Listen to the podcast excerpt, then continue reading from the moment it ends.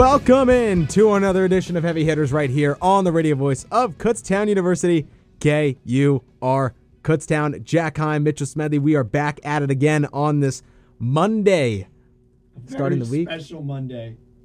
Do you need? I, okay, I got you. I got you. I, know, I see what the issue is here. You see what the issue is? It's a very special Monday, Jack. Does that work?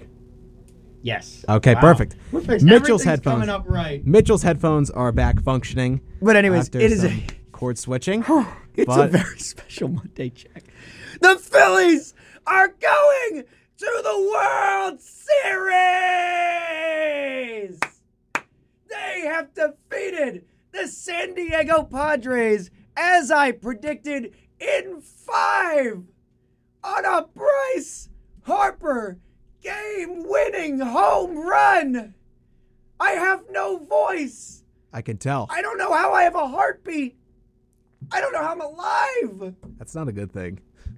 That's not a good thing. I went crazy last night. I'm As sure did you most did. Philly. Welcome in. Oh, what is this?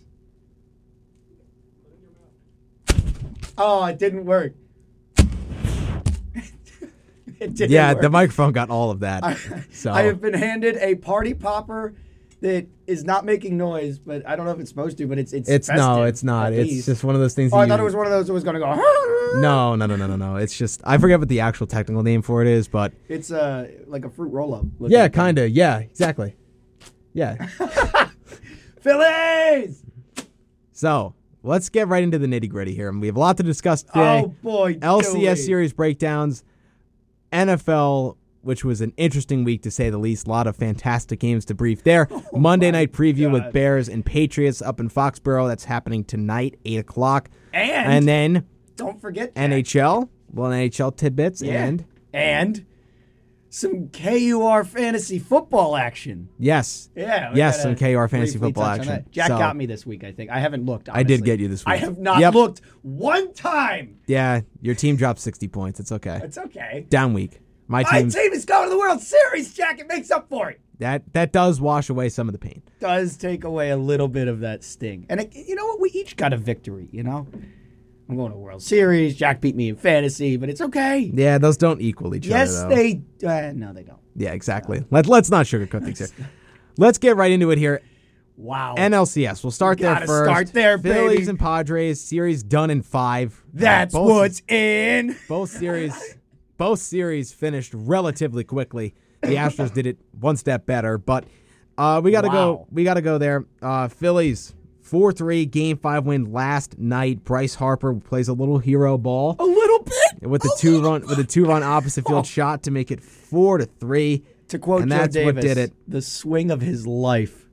And to quote Scott Fransky, it was then bedlam at the bank. And you know, honestly, I think the best part of that all for the Phillies is that Harper never played in the World Series before this season. He has the swing to get them there, and in the dugout, after he hits the home run, he's standing there and he's like, "I just did I that. can't believe I just did I just did that," and and, and everyone knew. Everyone knew, especially with what the Padres had coming up in the ninth, that. Yes. that it more than likely wasn't going to spark anything. And- now, and- yeah, it's such a Sir good Anthony point. and Robertson struggled yesterday, but then Rob Thompson makes the gut check, the field call goes to Ranger out of the bullpen, and Rangers has some experience out of the pen before, not in the ninth inning, but uh, he's done it before coming out of the bullpen. He knows what it's like, what that mindset is like. It's way different than starting a game, obviously, but He locked it down, though. he, he locks it down. He gets a couple outs, and the Phillies win the NL pennant, celebrating at the bank. The Phillies win the pennant. They're partying like the it's 09. Phillies win the pennant. Now, yes, they did win the pennant. A lot of impressive things. Wheeler and Nola look incredible, like the one-two punch they are. Oh, my Ranger God. looked decent on his He start. looked like a number three. He did. He looks like a great number three. And uh, uh, you have to talk about the NLCS MVP. It's Bryce Harper uh, officially, and, and in all of our minds, there was never a doubt. To go for uh, you, you touched on it when he went back into that dugout. I just did that. How different is that? You know, this is this is the moment. Like there are a lot of big moments in his career. Just the night before, he hits an RBI double to take the lead, and he's standing on second base, and he goes, "This is my house," you know, with another word thrown in there but this is my house. That's so different than I just did that. Like that's the moment that it I've been waiting for this all to sink into me that that the Phillies are doing this as an 87 win team. And and he he did that. He really did that, Jack. Philly do- Philly never has that guy. We never have the superstar that's always just going to crush you.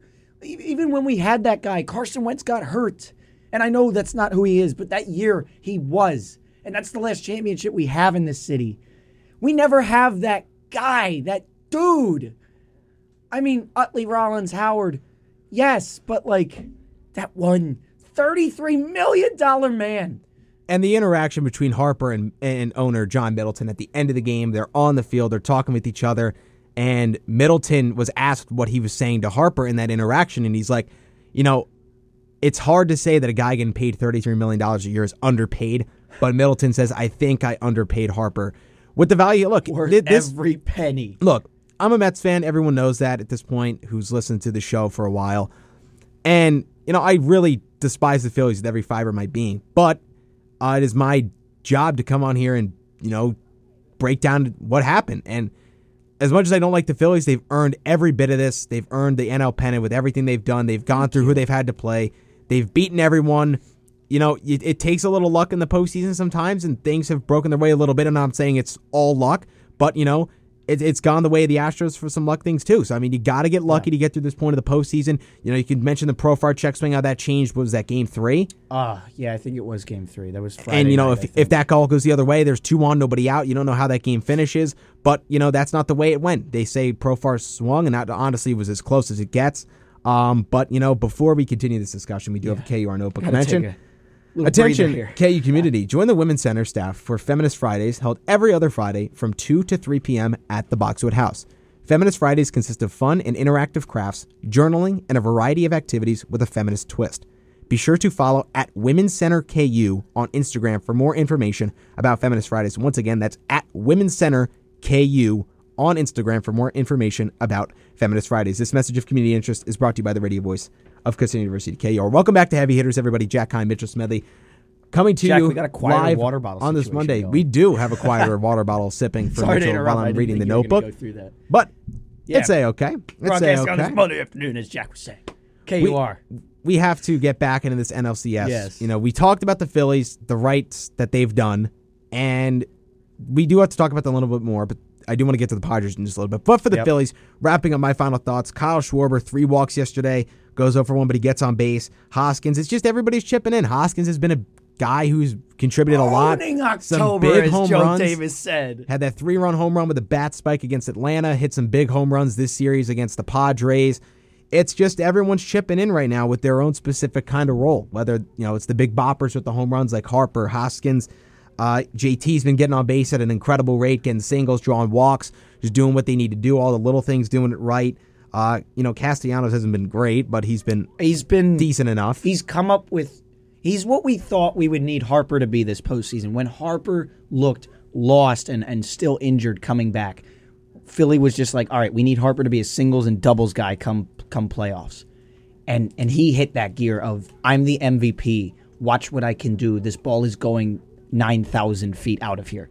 But Castellanos has turned into the guy. All right, when we have some runners in scoring position, we need a big hit we need you to come through. He's gotten the, you know, he did it throughout the the Brave series. He got on base in the Cardinal series, and, and he did it a couple times in this series where he got he had a leadoff double uh, to eventually be driven in by Bohm, which I think was the fourth run, the the big insurance run in um in Game Three. I mean, Castell. He also had that uh, that wacky single off the second base bag, which you're talking about. Sometimes you get breaks in the postseason. That's a break the Phillies got. That made it eight to six. That was a big run uh, at that point in the game because Schwarber and, and Real Muto hadn't gone yard yet. You talked about Kyle Schwarber. I mean, oh my goodness! I, you want to talk about someone that's worth the contract they're on? Of course, Bryce Harper, but of course, Kyle Schwarber. He's making you know, uh, under twenty million dollars a year, four year deal, seventy five million, and he's the heart and soul of this team. Not only that, but he's hitting balls to to Canada. He did you see how far those two home runs went, Jack? They did. They did go a long way. And I do have some breaking news, not out of baseball. Oh, it's out of the NFL. We'll get back to the Phillies and Padres in just a moment. Evans? Oh. Breaking news out of Indianapolis. Matt Ryan is injured with a shoulder sprain. That is not the wow. big headline here.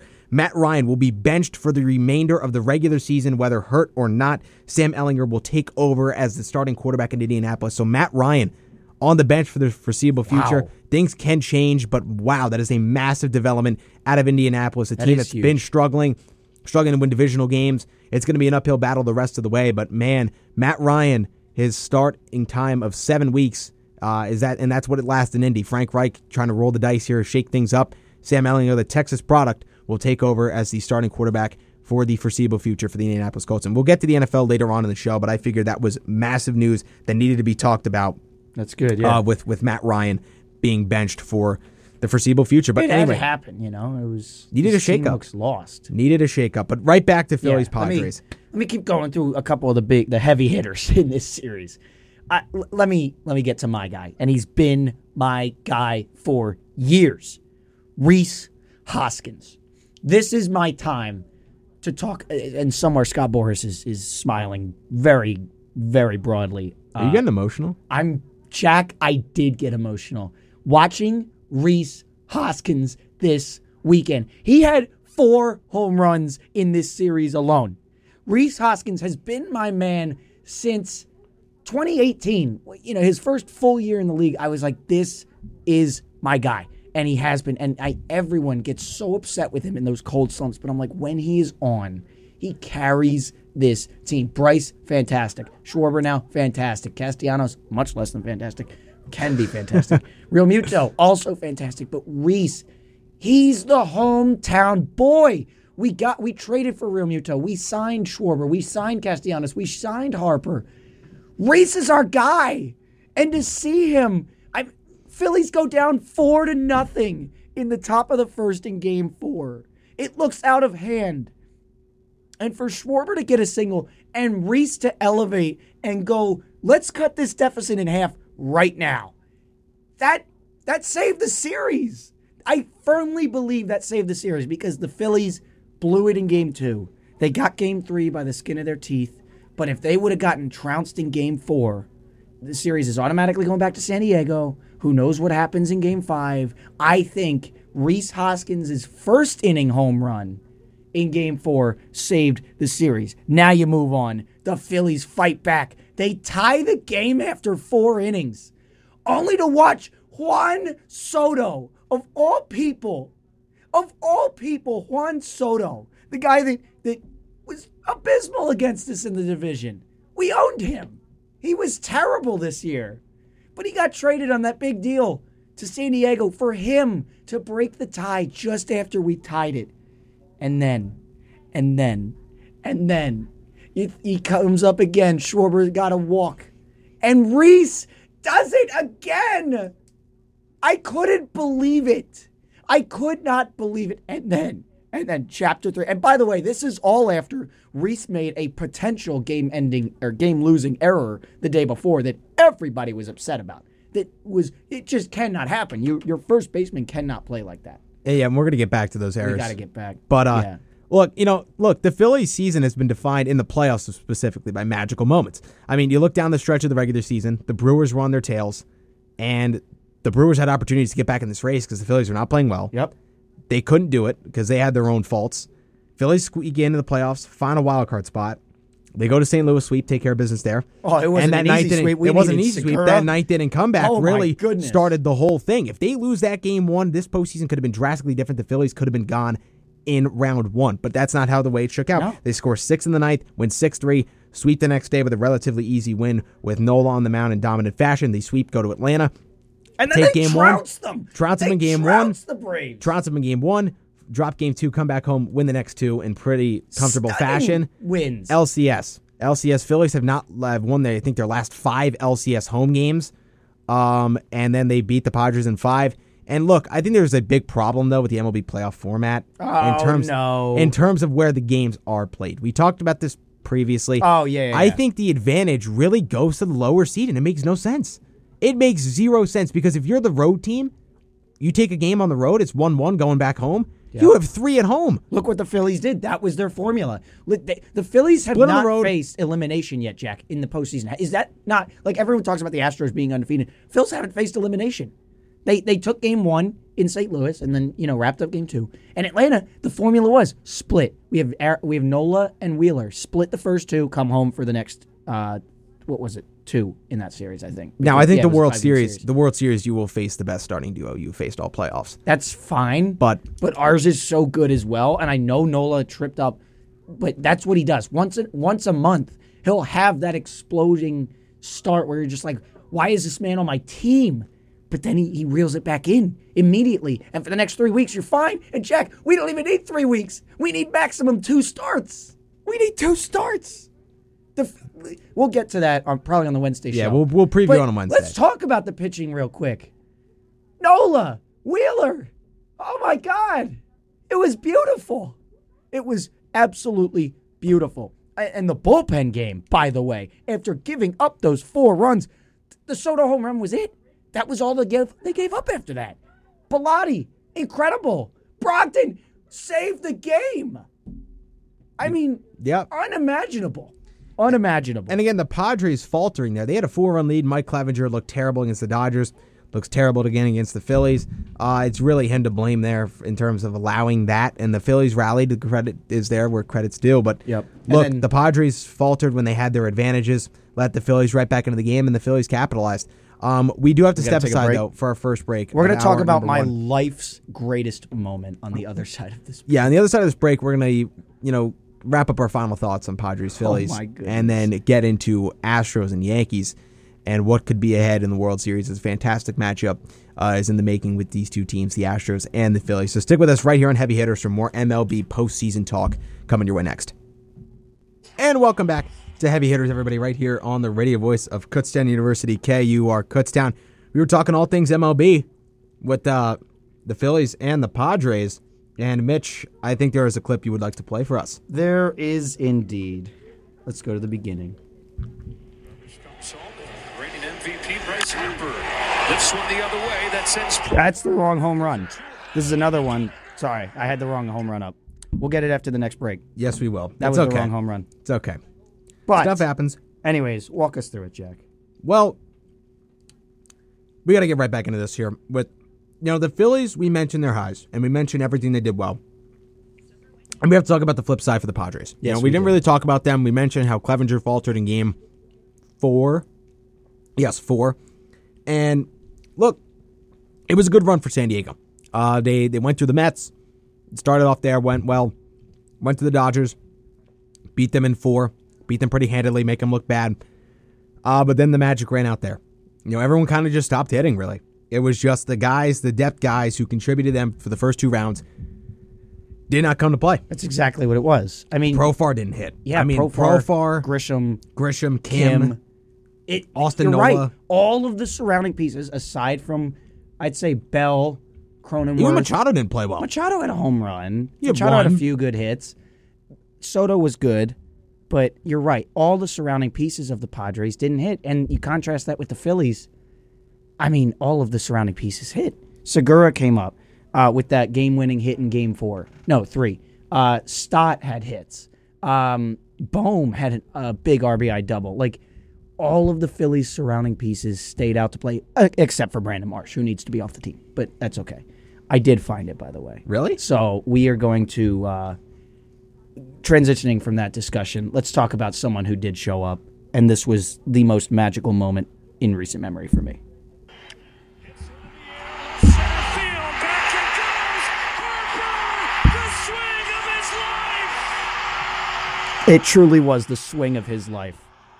I mean, that, and by the way, the the radio call, if I can find that for the next hour, I will play. Perfectly describes it. Scott Fransky on the call. It is bedlam at the bank at that moment. But Joe Davis on that call that you just heard with the swing of his life. I mean, Jack, did you see my Instagram post?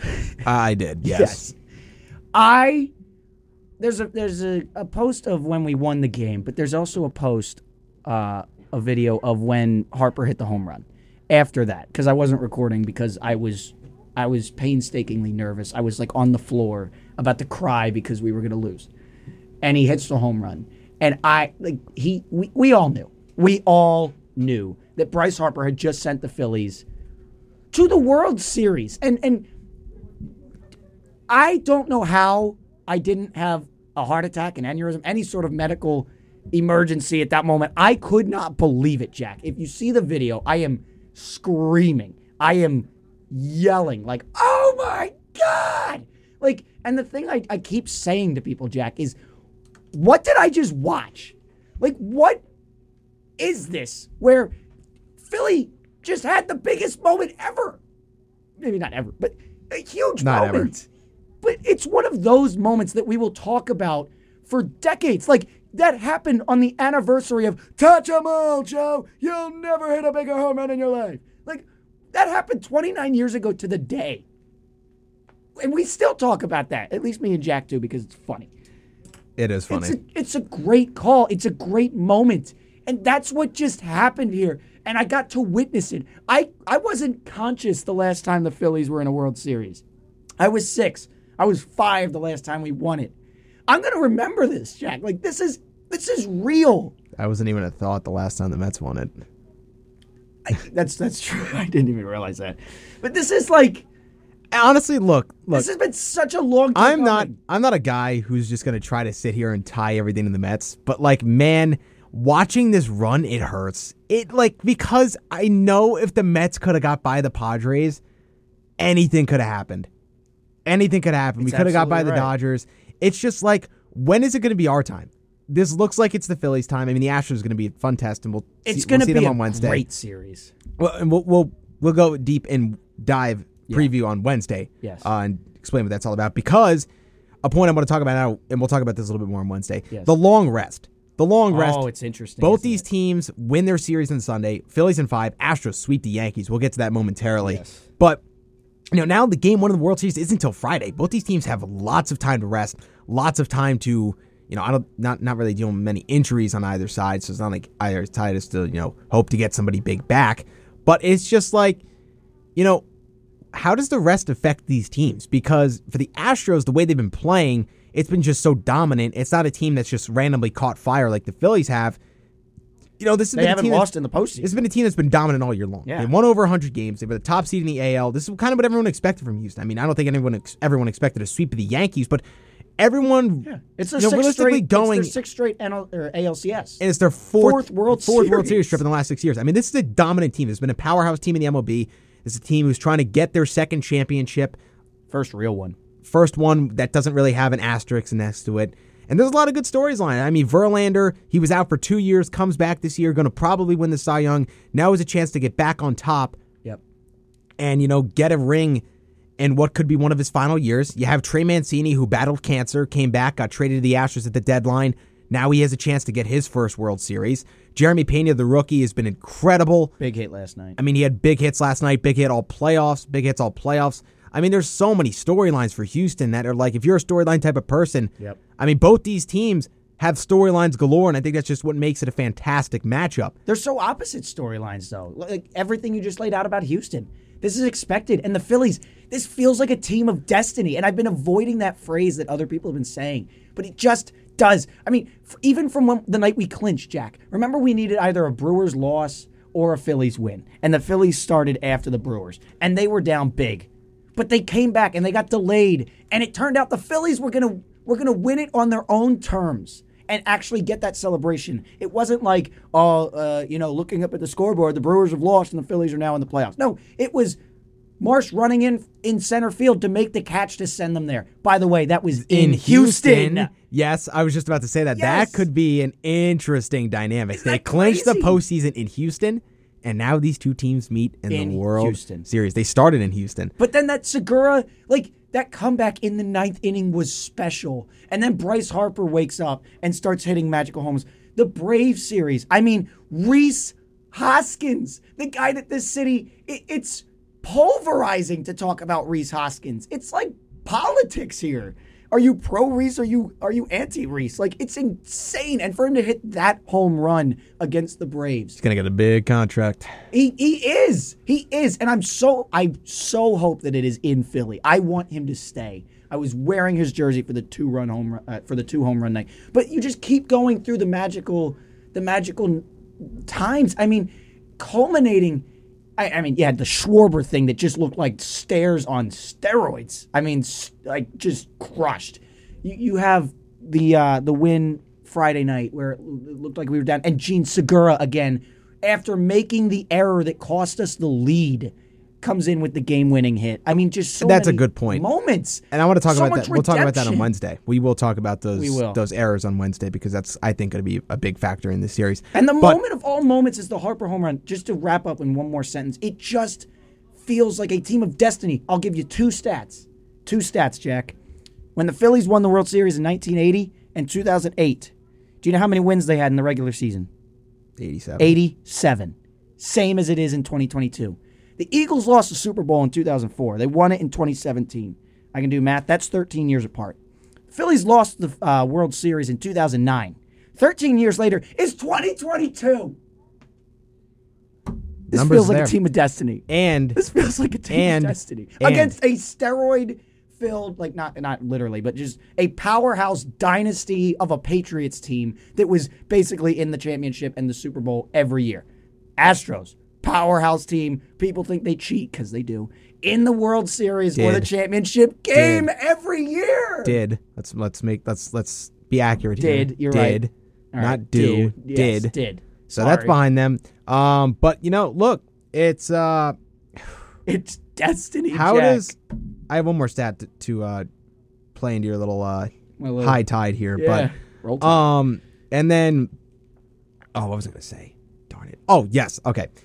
If the Phillies lose the World Series, Oh no. how less magical does that make this postseason feel? Eh, look, they wouldn't have won the World Series, but do you understand the the jolt that this has already been? Yeah, but I feel like this is a team that has to win it this year. No. Because no, no, no, no, no. Now let me explain myself here. okay. Because they're catching lightning in a bottle. You know what I'm saying here? It's not that these players are going to leave. It's not that they have a bunch of impending free agents. But this is a team that's peaking at the right time, and that's hard to do year after year. And this is the year where it's wide open for them. We don't know what next year's going to look like yet. No one can predict what next year's going to look like. But if there was a year for the Phillies to get it done and to bring a title back to Philadelphia, it has to be this year. And how crazy does that sound? Remember Because the when door Harper was opened. injured? Remember when Segura was injured? Remember when Nola couldn't pitch? Remember when all these when Brandon Marsh was a waste of a trade and, and we should have kept Ohapi and and all these other things. And remember when this team just was terrible. And now look at you. You're like, they have to win it now. Like look at all the look at how everything's going their way. How crazy is this turnaround? They couldn't they lost thirteen to four to the Nationals three weeks ago. I have three words. No, no, two, two words. sorry. Or- You can count. I got you. That's baseball. That's baseball. I mean, baseball is is one of the craziest sports in the postseason. It's really just you know the 162 fully matters because you have to get here. But it's the team that gets the hottest at the right time. In the National League this year was the Phillies. For the Astros, the last two teams to go undefeated through the LDS and the LCS in the wild card era were the 2007 Rockies, who lost to Boston, Yes. and the 2014 Royals, who lost to the Giants. Yes. Now, before the wild card era, the Athletics did it twice in the 80s. They did it in 88 and 90. 88 lost to the Dodgers, 90 lost to the Reds. Oh so my those teams goodness. are 0 and 4. It's when coming, going there. Jack. Now, this It's now I think happening. in the wild card era in terms, this Astro team is better than the 07 Rockies and they're better than the 14 Royals. Now, history has a trend of repeating itself, yes. But uh, am I going to fully, you know, go delusional and say these stats mean everything No, the Phillies no, win the no, World no, no, Series? No. that's not where we are. We have to comparatively look at the stats, look at how these teams played, and we'll see come Friday. But it should be interesting. We'll preview that all on Wednesday. Now we have to talk about Astros Yankees Yes, though. let's- It's a sweep. Wow. The Astros are dominant.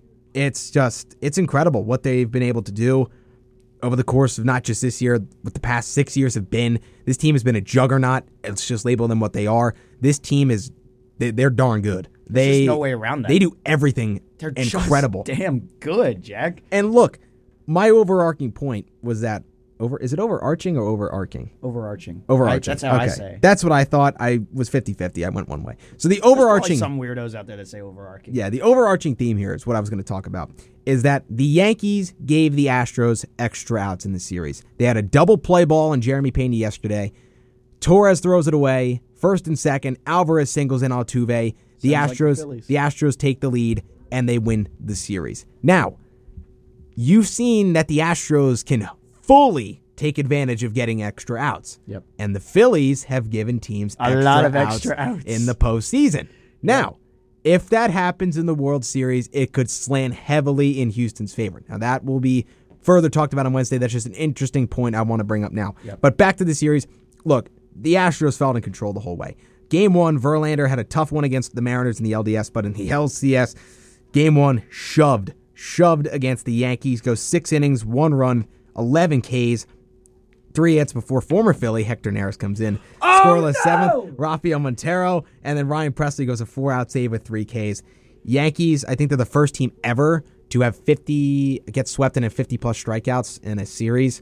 Uh, yeah, hitting was not going well. And it Framber- all came down to final man, Aaron Boone. No, not Aaron Judge. I'm Aaron sorry. Judge, yes. Aaron Judge. Then Framber Valdez, game two, seven scoreless, and oh no, seven two run innings, but none of them were earned on two errors from him. He had nine Ks. Brian Abreu locked down in the eighth before another save for Ryan Pressey, where he struck out the side, looked very impressive. And that's the thing, you know, Pressey's a very interesting closer. He's a guy who has four pitches. He's kind of like a starter coming out of the bullpen in the ninth inning. He throws four pitches. He mix and matches. He's a guy who it's for one inning, it's tough to get a read on, especially if all four of his pitches are on. He's got that fastball, slider, changeup, and curveball. He can use all of them in any count. He's a very effective closer, and he was on the ball in the LCS against the Yankees. He came in three times, locked it down each and every one. I mean, the Yankees just couldn't touch him.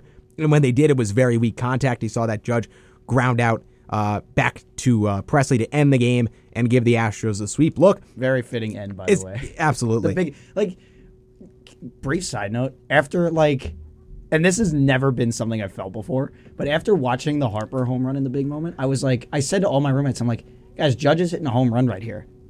And then he didn't. And I was like, Oh, that doesn't always happen. No, it doesn't. That and doesn't I, I, always look, I knew happen. I knew Judge wasn't hitting a home run there. I knew the Yankees season was dead on the water after the Astros took that six five lead. It was over. It was just over. I, I'm so trumped up on Phillies juice right now that I was like, they got hope. They can win this game.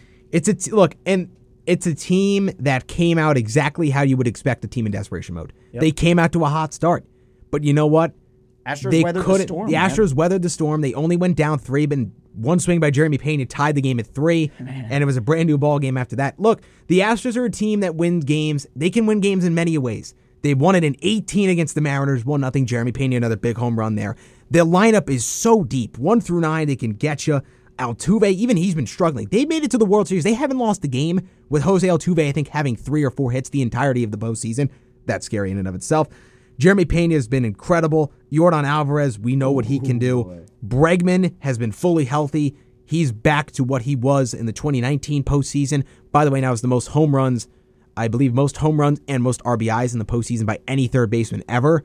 So those are incredible stats to go there. Kyle Tucker, Yuli Gurriel had a good series bounce back against the Yankees. I mean, this lineup is incredibly deep. They got Christian Vasquez, Trey Mancini, one through nine. You look through these guys, it's like wow, each and every one of them can do their respective amounts of damage. It's fire, offen- fire against fire in this World Series. We're going to talk about it more on Wednesday, like I said. But for this series, for the Astros and the Yankees, look, we talked about the Astros, how good they've been. The starting pitching, you had Verlander, Valdez, Christian Javier goes five and a third, scoreless in game three. Lance McCullers struggled in game four, but the offense picked him up. Bullpen locked it down. It's just, it's it's scary how many options, by the way, the Astros have at the bullpen. It is it is scary. Ryan Stanek, Former Hu- Philly Hector, Neris. Rafael Montero, Brian Abreu, and Ryan Presley. Those are five high quality options, all coming out of the bullpen. It is just, i- it's scary. Like, because even if you get to the starting pitching a little bit, like at two, three runs, that bullpen could come in there and lock things down in a hurry. Phillies do have Sir Anthony and David Robertson. They've been pretty good. Hey, hey, and Jose Cuervo. Jose Alvarado. Yeah, Jose Alvarado. And, Oh, that's uh, true. Bilotti, the young guy, seems to be back to uh, how he used to be. And Yeah, but And, and if this is real from Brogdon, if there's more to come of that, dude. it's My interesting. goodness. It is certainly an Especially interesting that dynamic. to look at. Syndergaard firing out of the pen But like he has been. Phillies bullpen, don't sleep on him. I you know I just really want to spend time breaking down this game four because I feel like Yes. this is the chance the Yankees had to maybe salvage a little hope. Well, they go up obviously, three nothing. yeah. They go up three nothing. Things seem look like it's going to be a big time win. McCullers gets hammered in the first two innings, three zip. Pena homers in the third, gets it right back. Yuli Gurriel singles off Wandy Peralta's Nestor Cortez to leave injured with a groin injury. So it's four three. The Stros just like that. Four runs in the third inning, take the lead back. Rizzo responds to the single, Bader home runs five four. Then in the seventh inning, the error allows everything to fall apart. Alvarez singles in Altuve, Bregman singles in Pena, and that'll do it. 6 5, the Astros win. It's just that the Astros, they don't seem phased at all.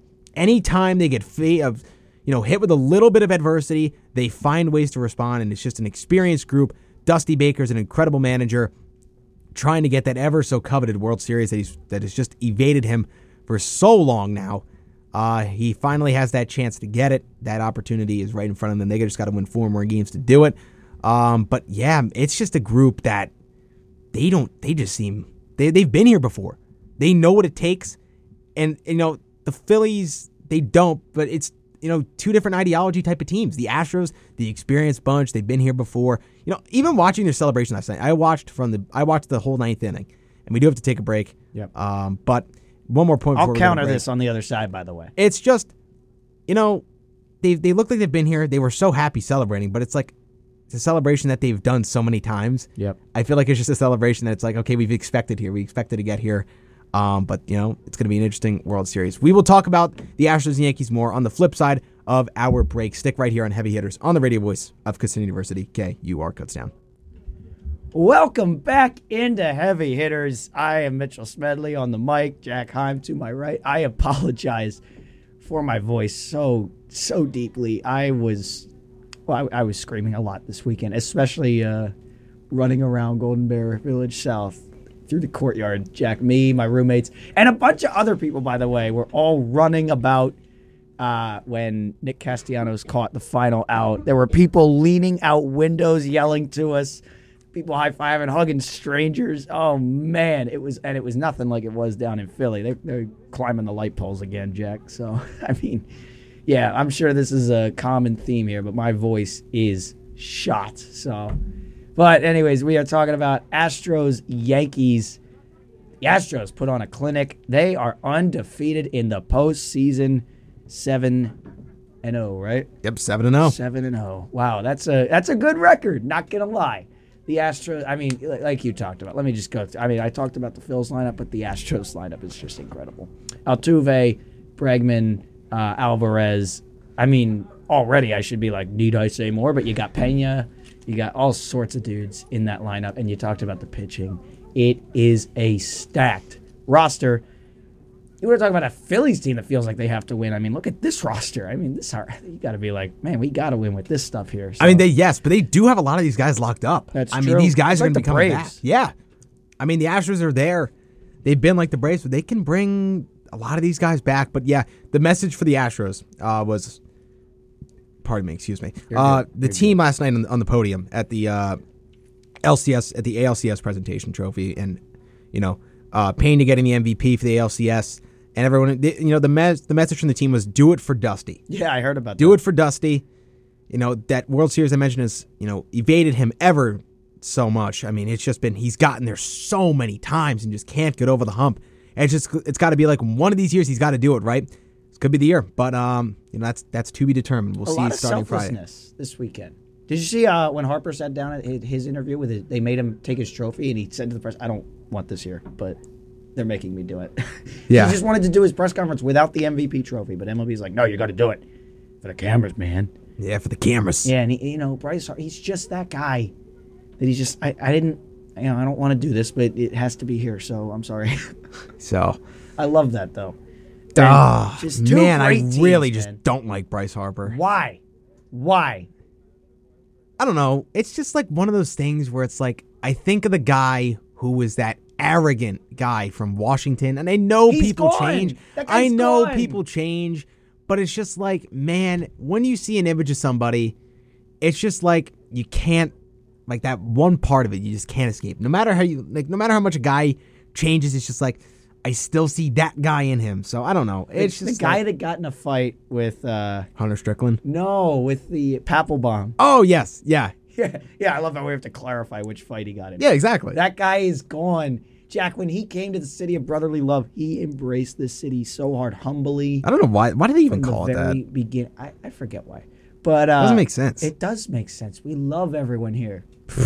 everyone. Okay. Except Cowboys fans. Sure, love Uh, everyone. Yeah, but Yeah. uh, that that's that's a absolute stretch, but we're ever not gonna since get the into that. first day he got here, when he was making friends with the Philly fanatic, and he's talking to.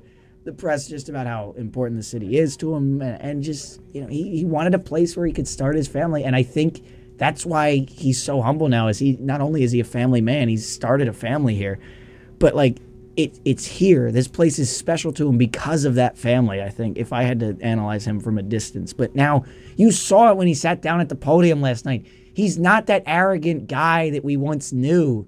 He's this he's this. I, I- he's better than Mike Trout. He's a better guy than Mike Trout. He's the best player in the league, Jack. Okay. He's no. Who's better? Who's better when healthy? Look back at last year and the first part of this season. Look what he did When healthy? Throughout May, When healthy? Yes. Oh, Mike Trout, 100%. No. Not a debate. It's not a debate. you can't pitch to Bryce Harper when he's healthy, or he'll take you deep in the eighth inning like he just did. And my throat is hurting so bad. I'm gonna have Mike to Trout. quiet Mike down. Trout came back from that what reports were saying was a potential career-ending back injury, and went on a stretch where he had home runs in eight consecutive games. Yeah, um, Mike Trout. I'm taking Mike Trout. No. It's not close. No. By the way, it's not a debate. Mike Trout is infinitely better than Bryce Harper What is when his both are healthy. postseason record? That doesn't. Matter? It's not directly on an individual player. No, but I'm just saying. That's an awful argument. No, it's not. Yes, it is. Bryce Harper. So one player makes the team. sometimes, but I don't think it's in this case. But no, I'm just saying. In the big moments, Bryce Harper has proved he can have the biggest of moments. The biggest of moments. Yeah, you know what? That's a great point. I just got texted something. City's a Philly. Of, uh, Philly is the city of brotherly love, yet they pelted a Santa with snowballs. We clapped for Santa this weekend. We cheered for him. They put him on the board. You can't put it on the board. They cheered Santa this weekend. I don't know how you pelt Santa with snowballs. That's We're just, on the that's nice so list rude. this year That's because so the rude. Eagles were losing. Yeah, well, Or actually, no, no, no. They were winning. Yeah, they were But winning. we wanted them to be losing, and they weren't losing good enough. ah, yes, the ebbs and flows of sports. we weren't losing good enough, so we're gonna pelt Santa with snowballs.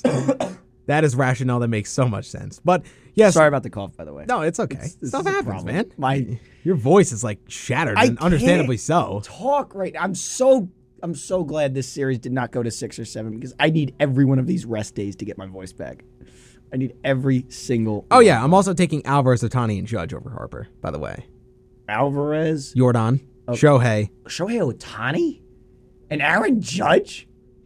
I'm sorry, I seem to remember Aaron Judge batting. I'm in a sorry, I'm sorry, Potential someone- save our season situation last night, and I seem to They were remember down Bryce 3-0. batting in a very similar situation. They were oh. down 3-0 in the series. Even if he ties the He game, had there. a one-run game in the plo- in the postseason in the uh, in the championship series. okay. Let's say Judge. Harper connected, Judge didn't. Okay, well, you have to also look at the situation. The Phillies were in a situation where if they win the game, they go to the World Series. If the Right. Yankees win the game, they get to survive another day. So you're saying there's yeah yeah. So it's even more, it's even more valuable that Judge do what he does, and he can't. it, I don't think it, it doesn't matter because it you're matters. down to your final out, down 3-0, down to your last it's breath. a one-run game. Even if you tie it, there's no guarantee they win it. No, but that would go a hell of a long way. No, come on. Harper did it. Judge did it. Those situations are uncomparable. Uncom- They're uh, not un- uncomparable. Yes, they are. They had a very similar feel Absolutely. to them. Quick message in the KUR number. for our Attention, KU community. Did you know that KU faculty and staff members can join KUR? Contact KUR at kutztown.edu to express your interest in joining. You can also call 610 683 4059 or stop by rooms 188 or 190 in the McFarland Student Union. Check out our Instagram for information about our meetings. KU's, KUR's Instagram is at KUR1670. What are you doing over there? Just getting ready. This message is brought to you by the radio voice of Christian University, KUR. There it is. There it is. I didn't expect you to stop. I, I, I just glance. No, I didn't really expect myself to stop either. I just glare over and I just see you have the. I don't know what to call it. I I think it's. I think it's what is this thing? party yeah, I- I popper. thought so. Okay, yes, party I popper. said that. Yeah, I that's said what party I thought. popper. I thought those made noise, but they don't. Yeah, that's why I was confused. The that's why I didn't first want to time. call it a party popper. Because Right, it because didn't they're really make a supposed noise. to go. "Hurr!" Yeah, exactly. That but- was actually spot on. oh man. You hear that? Yes, that was uh, quite the sound effect. But Let's move on. final thoughts from Yes. Astros Yankees. please. is that the Astros are the Astros. No, I'm just kidding. That's just such- that's very such a lame, good. that's a lame point. And but- the Yankees, we saw this coming. They they stumbled so heavily throughout the regular season. Remember those stretches Down the they back would just half, lose yeah. like seven in a row or whatever it was. down the back half struggled immensely. We saw this coming. Let's not pretend. You know, and the question is on the Yankees, we talked a lot about the Astros. Where do the Yankees go from here? You know, this team was built to supposedly be able to go all the way, compete with the Astros. They didn't do that. They get swept out of the LCS.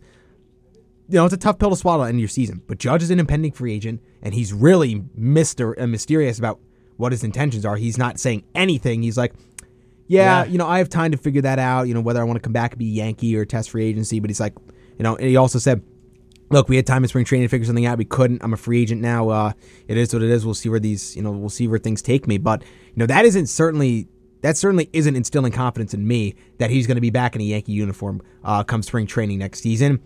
And in my opinion, the Yankees desperately need him back because if you look Yeah. at this team, you look at this lineup, it is not a lineup that scares you in any shape, wa- any way, shape, or form. I mean, you have Bader who played really well in the playoffs, but overall, he's not a fan. He's not a elite bat.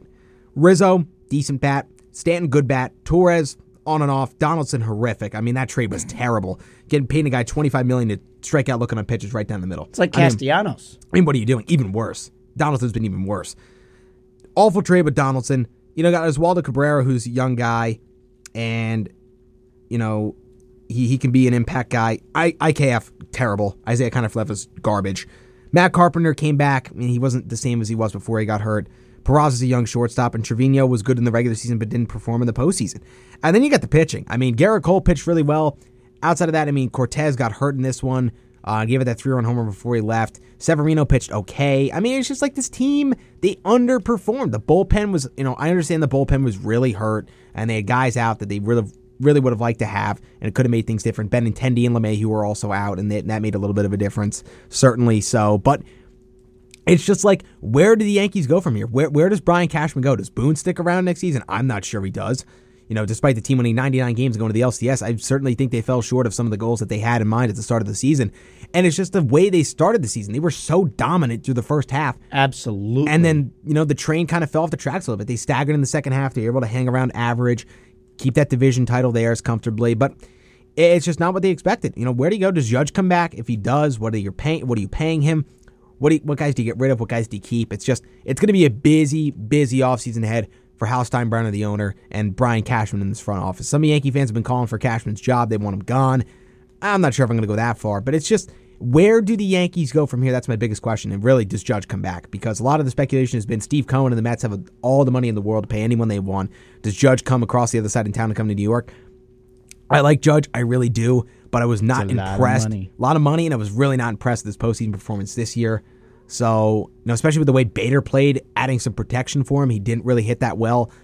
It's just, I don't know. I don't know. Another thing is the, the ridiculous media narrative about the Yankees. It's just like, my goodness, the national media all over the Yankees. Uh, I can't say what I would like to say, but that's just me dancing around the point. Hmm. Yeah, I got you. um, ESPN post on Twitter, it's like, an incredible season for the Yankees. Oh, just- oh, I- oh, I know what you wanna say, 62 home runs for Judge, and it's just like another incredible year for the Yankees. So let's stop that. Come Yankee fan- on. Yankee fans are most certainly not walking away saying this has been an incredible year. They lose to their daddy again. Let's call it what that is. The Astros are the Yankees' daddy. Three series wins in the LCS in the last six years against them. Sorry, Yankees, they have your number. It's uh, it's an unfortunate thing to hear, but it's the it's the it's the truth. It's the absolute truth. The Yankees get owned in the playoffs when it comes to Houston uh, in recent history. So, Yep. I mean, yeah, it's the fact of the matter. This team's got to find a way. Look, the narrative has to be we have to find a way to put ourselves in a better position to be able to a compete with and b if not be better than Houston going into 2023 and beyond for the Yankees. Look, Yeah. it's a it's a big offseason, you know. And I talked about how big this offseason has been for the Mets. Both New York teams are going to have busy offseasons ahead And we'll be they here can make to- monumental moves. we'll be here to track all of it on heavy hitters. Oh, absolutely. few final. Uh, actually, a Yankees fan. One of my professors is actually a Yankees fan. Um, Are they, and are they a Yankees fan or a Yankee fan? And I hope you know the difference by that. I don't know the difference. I'm not familiar. Certified fan versus like a Yankee bandwagon fan. Oh no, he loves the Yankees. Okay. Like if if they were playing, like we requested to watch the Phillies game that that I think it was a Braves game, uh, Phillies Braves, and he said no, but if it were the Yankees, he would. Um, like he would put them on during his his class, and he was totally serious. He started off our class because we'd been going back and forth last week. Uh, he started off class today with a very uh, very modest, you know, nice uh, congratulations to the Phillies. Uh, for those that are unaware, the Phillies moved on to the World Series, and the Yankees did not. And and then he went on a little bit, and he was like you said, he was not happy with how the season went. He was very disappointed. Yankee fans, or I'm sorry, which one is it? Yankees. Which one is the the actual fan? Um, just I'd say Yankee fans. Okay, Yankee fans are not pleased with how the season turned out. Couple other things, uh, not to toot my own horn here, but I was right about uh, one and a half things. Phillies at five, I called that, uh, and I was half right about my World Series prediction, Jack. You were. I was. Um, I just mistake. I, I, uh, you know, easy to confuse the Orioles and the Astros. I just think it's funny. Yeah, easy to confuse. I mean, they do have a former Oriole, Trey Mancini. that, that, you know, what? that's what I was thinking. Yes. I was like Trey Mancini versus the Phillies, right? So when I looked So- into my crystal ball and I saw Trey Mancini, he had an Orioles jersey on because that's who he played for. when I love said it. how that prediction started off as a joke, and You- it got real. with, with no with no statistical backing to it, None. and you get proven half right by it. It's a joke, honestly. It's honestly know. it makes me like almost nauseous because it's just like that that bold and slash buffoon of a take actually somewhat panned out to be For right. those that are unaware, I I did make a buffoonish take. I, was it the first time I was on the show? One of I, it- it's been the longest running joke in this show's history that oh Phillies Orioles, and here the Phillies are against Trey Mancini. That's a little more than one and a half. That's like one point six. yeah, That's awesome. By the way, I predicted the Phillies to win that series, you did. and I will predict the Phillies to win this series in six, which is unfortunate because it's not on home turf. That's true. Well, we have to take a break. Hour number two coming your way for heavy hitters. Next on the radio voice of Christian University, KUR. Heavy hitters. I'm gonna let Joe Davis talk for a second. My voice is gone. Seven pitch. Harper hits one in the air, left center field. Back it goes. Harper, the swing of his life. Phillies going to the World Series edition of Heavy Hitters. I'm Mitchell Smedley. That's Jack Heim. Three o'clock on the East Coast on the radio voice of Kutztown University KUR. Second hour has begun. We finished up the MLB. We got NFL. We got college football. We got NHL. And we got, uh, well, Jack, I'm in the, I, I got my butt whooped by Jack this week. It's okay. It's but okay. Things I happen. am in the midst of a massive comeback in my other league with uh, some of my other friends. I need two points from Jacoby Myers tonight to complete it. I was down to a 23% win percentage, down a bunch of points. But Josh Jacobs, Yeah. how do you do? That comes at the expense of my brother. He was very, very agitated. how do you do? It was funny because I had Kenneth Walker in my brother's league. Oh, And my man. brother was playing against Kenneth Walker in one of his other leagues. And Kenneth Walker got like a 72 yard touchdown. He's like, oh no, that's not good. Kenneth Walker just got a touchdown. I'm like, oh, how long? He's like, oh, it was a big, it was a big one. I'm like, yeah, let's go. And he said 72 yards. I'm like, let's go. He got me 34 my first week playing Kenneth Walker. Wow. Stud. Was that against me? Uh, no, I don't have him in that No, league. You have James Brees does. Hall, by the way, who uh, Tore his ACL, is man. out for the season. and Goodness gracious, man. That is- so dis- one of the breakout rookie stars of this league is now out for the season. Fish paste. Fish paste. paste. I have Brees Hall in multiple leagues. Now he's done for the year. Nah, in all seriousness, no, outside of fantasy. Brees Hall, uh, be well, man. Uh, Please, yeah.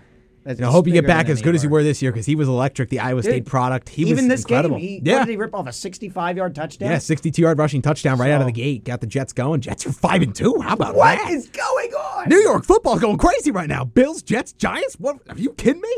By the way, Are the, you kidding I think me? the only three teams in the NFL to not have lost a road game at this point, I think, are the Eagles, the Eagles. Jets, and the Giants. Wow. That's crazy. That's odd. East- the Packers and Brady, East Coast, Beast Coast, baby. Rodgers and Brady have, have just, my goodness. Retiring in the middle of the season. Wow. No, okay. I mean, someone put out a missing persons report.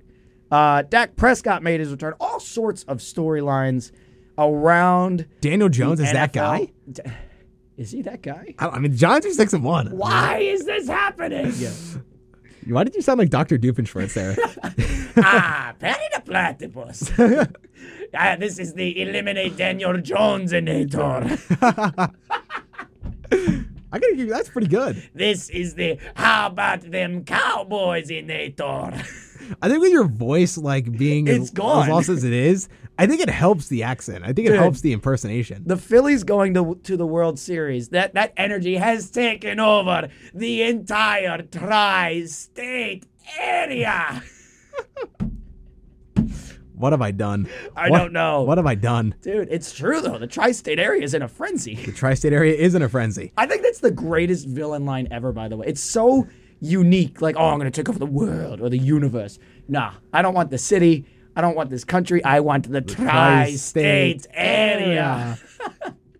Oh my goodness. Could you imagine if someone took over the tri-state area, just in the middle of the country, just like That'd be- chilling? yeah, let's not let's not picture that up. Weird. Yeah, that would be very strange. Doofenshmirtz Evil Incorporated. yeah. All right, where, which game do we want to? We got to get this train Highlight back on the first. tracks here. talk Thursday night. Yeah, we will talk 'Cause Thursday the night. Cardinals, baby. They're three and four. My uh, I, I sacrificed about twenty-two points giving up Burrow for Murray this week. Yeah. Oh wow. It's not like I was. Oh, wow. it's not like I was exactly you know nailing that one right in the head. He'll get better. DeAndre Hopkins looked to be in full form. So he did. He did. You were right about that one. Oh, you weren't. You said he'd get in the end zone. I, didn't. did. I was didn't, and incorrect. I was right. I was right. right. Come on now. It's my time. Phillies Orioles, baby. It's my time. You can have the Phillies. Yes. I can have DeAndre Hopkins not scoring a touchdown. Those Not- those don't not even, equivalent. Not even close. No. Not even close. But we take the positives. you can Touch 'em get. all, Jack. You'll never have a bigger call in your life. Ah, no. I actually, You have a you have a, free, a few good ones here and there. yeah, I, I've had some good ones. You have. but not like Not like Phillies Orioles. no. Not like Phillies World Series in March. Whatever that was, April. This is crazy. Yeah, it is. How about Like Eno it- Benjamin? 12 carries, 92 yards, and a touchdown on the ground. Yeah, man. Diop goes for over 100 through the air. Kyler Murray, 204 and a touchdown. Not great. Andy Dalton, what s- such a puzzling game. 361 yards, four touchdowns, three interceptions, two of them pick sixes.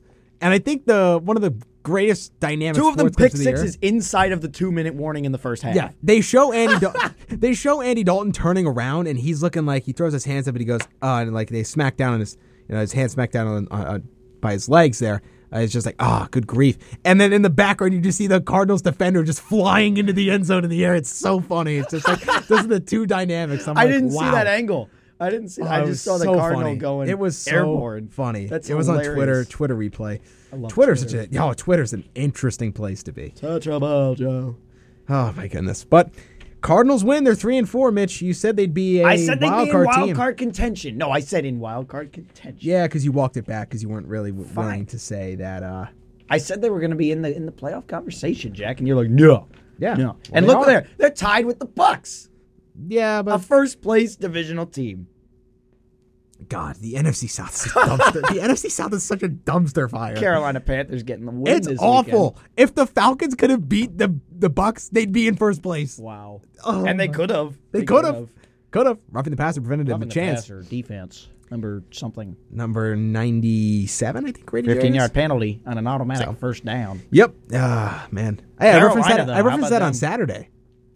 Did What'd you hear you that? I referenced Brady's roughing the passer on Saturday. On our I broadcast. did hear you do that. Yes. I, yeah, I definitely. We That was had a fun fourth great quarter. time. That fourth quarter was great. Kutztown. Shout out to the Golden Bears, absolutely wiping the floor with Lockhaven. We we chatted about everything on that broadcast: cough did. drops, space balls, yeah, it was really touched everything. the estate. I, We t- yeah, the estate. We talked about the uh, Red October, unfortunately. Yes, we But did. we did talk about it. I hope the estate catches on. I mean, The th- for those estate. that don't know, one of our, our our Golden Bears here, a running back, is named Noble House, Yes. and uh, I fittingly. I was like, what's the name for a noble house? Ah, an estate. So now he's the estate. The estate to Mitch. Yeah. Well, we do have a message from the KUR Notebook. Attention, KU community. The Kutztown Folk Music Society's 2022 2023 season continues on Friday night, December 9th, with a performance by Barbie Holder. Barbie Holder will be performing in musical styles, musical styles from Celtic to Romantic and serious to silly. The performance takes place at St. Paul's UCC, which is located at 47 South White Oak Street in Kutztown. Doors open at 6 p.m. and the performance begins at 7:30 p.m. The parking and the entrance to the church are at the rear in the alley. Admission for adults is a $9 donation, while children 12 and under can attend for free. Food and drink will not be served. For more information, you can contact Keith Britzenhoff at 484 336 9639 or St. Paul's UCC at 610 683 3393. We hope to see you there. This message of community interest is brought to you by the radio voice of Kutztown University, KUR. Welcome back to Happy Eaters, everybody. Jack, I'm Mitchell Smedley. Stop laughing. I can't stop laughing because I look over and see you laughing. I crack myself up, Jack. I, I don't think I've laughed that hard in quite some time. I'm trying to read that notebook, and, I I'm, and I'm describe serious. what you watched. Yeah, I'm s- so I'm serious. Like I'm trying to keep it together, Whoa, and I whoa, got whoa. and I got through it till the very You end. did. So I You started were good. chuckling a little bit. You were good. And it- because I just would occasionally glare over while I'm reading the notebook, and I just see Mitch belly laughing, sitting back in his chair, just looking up at the Staring ceiling, at and the he's ceiling, just eyes squinting. yeah, staring at the ceiling, just laughing. Hands over mouth.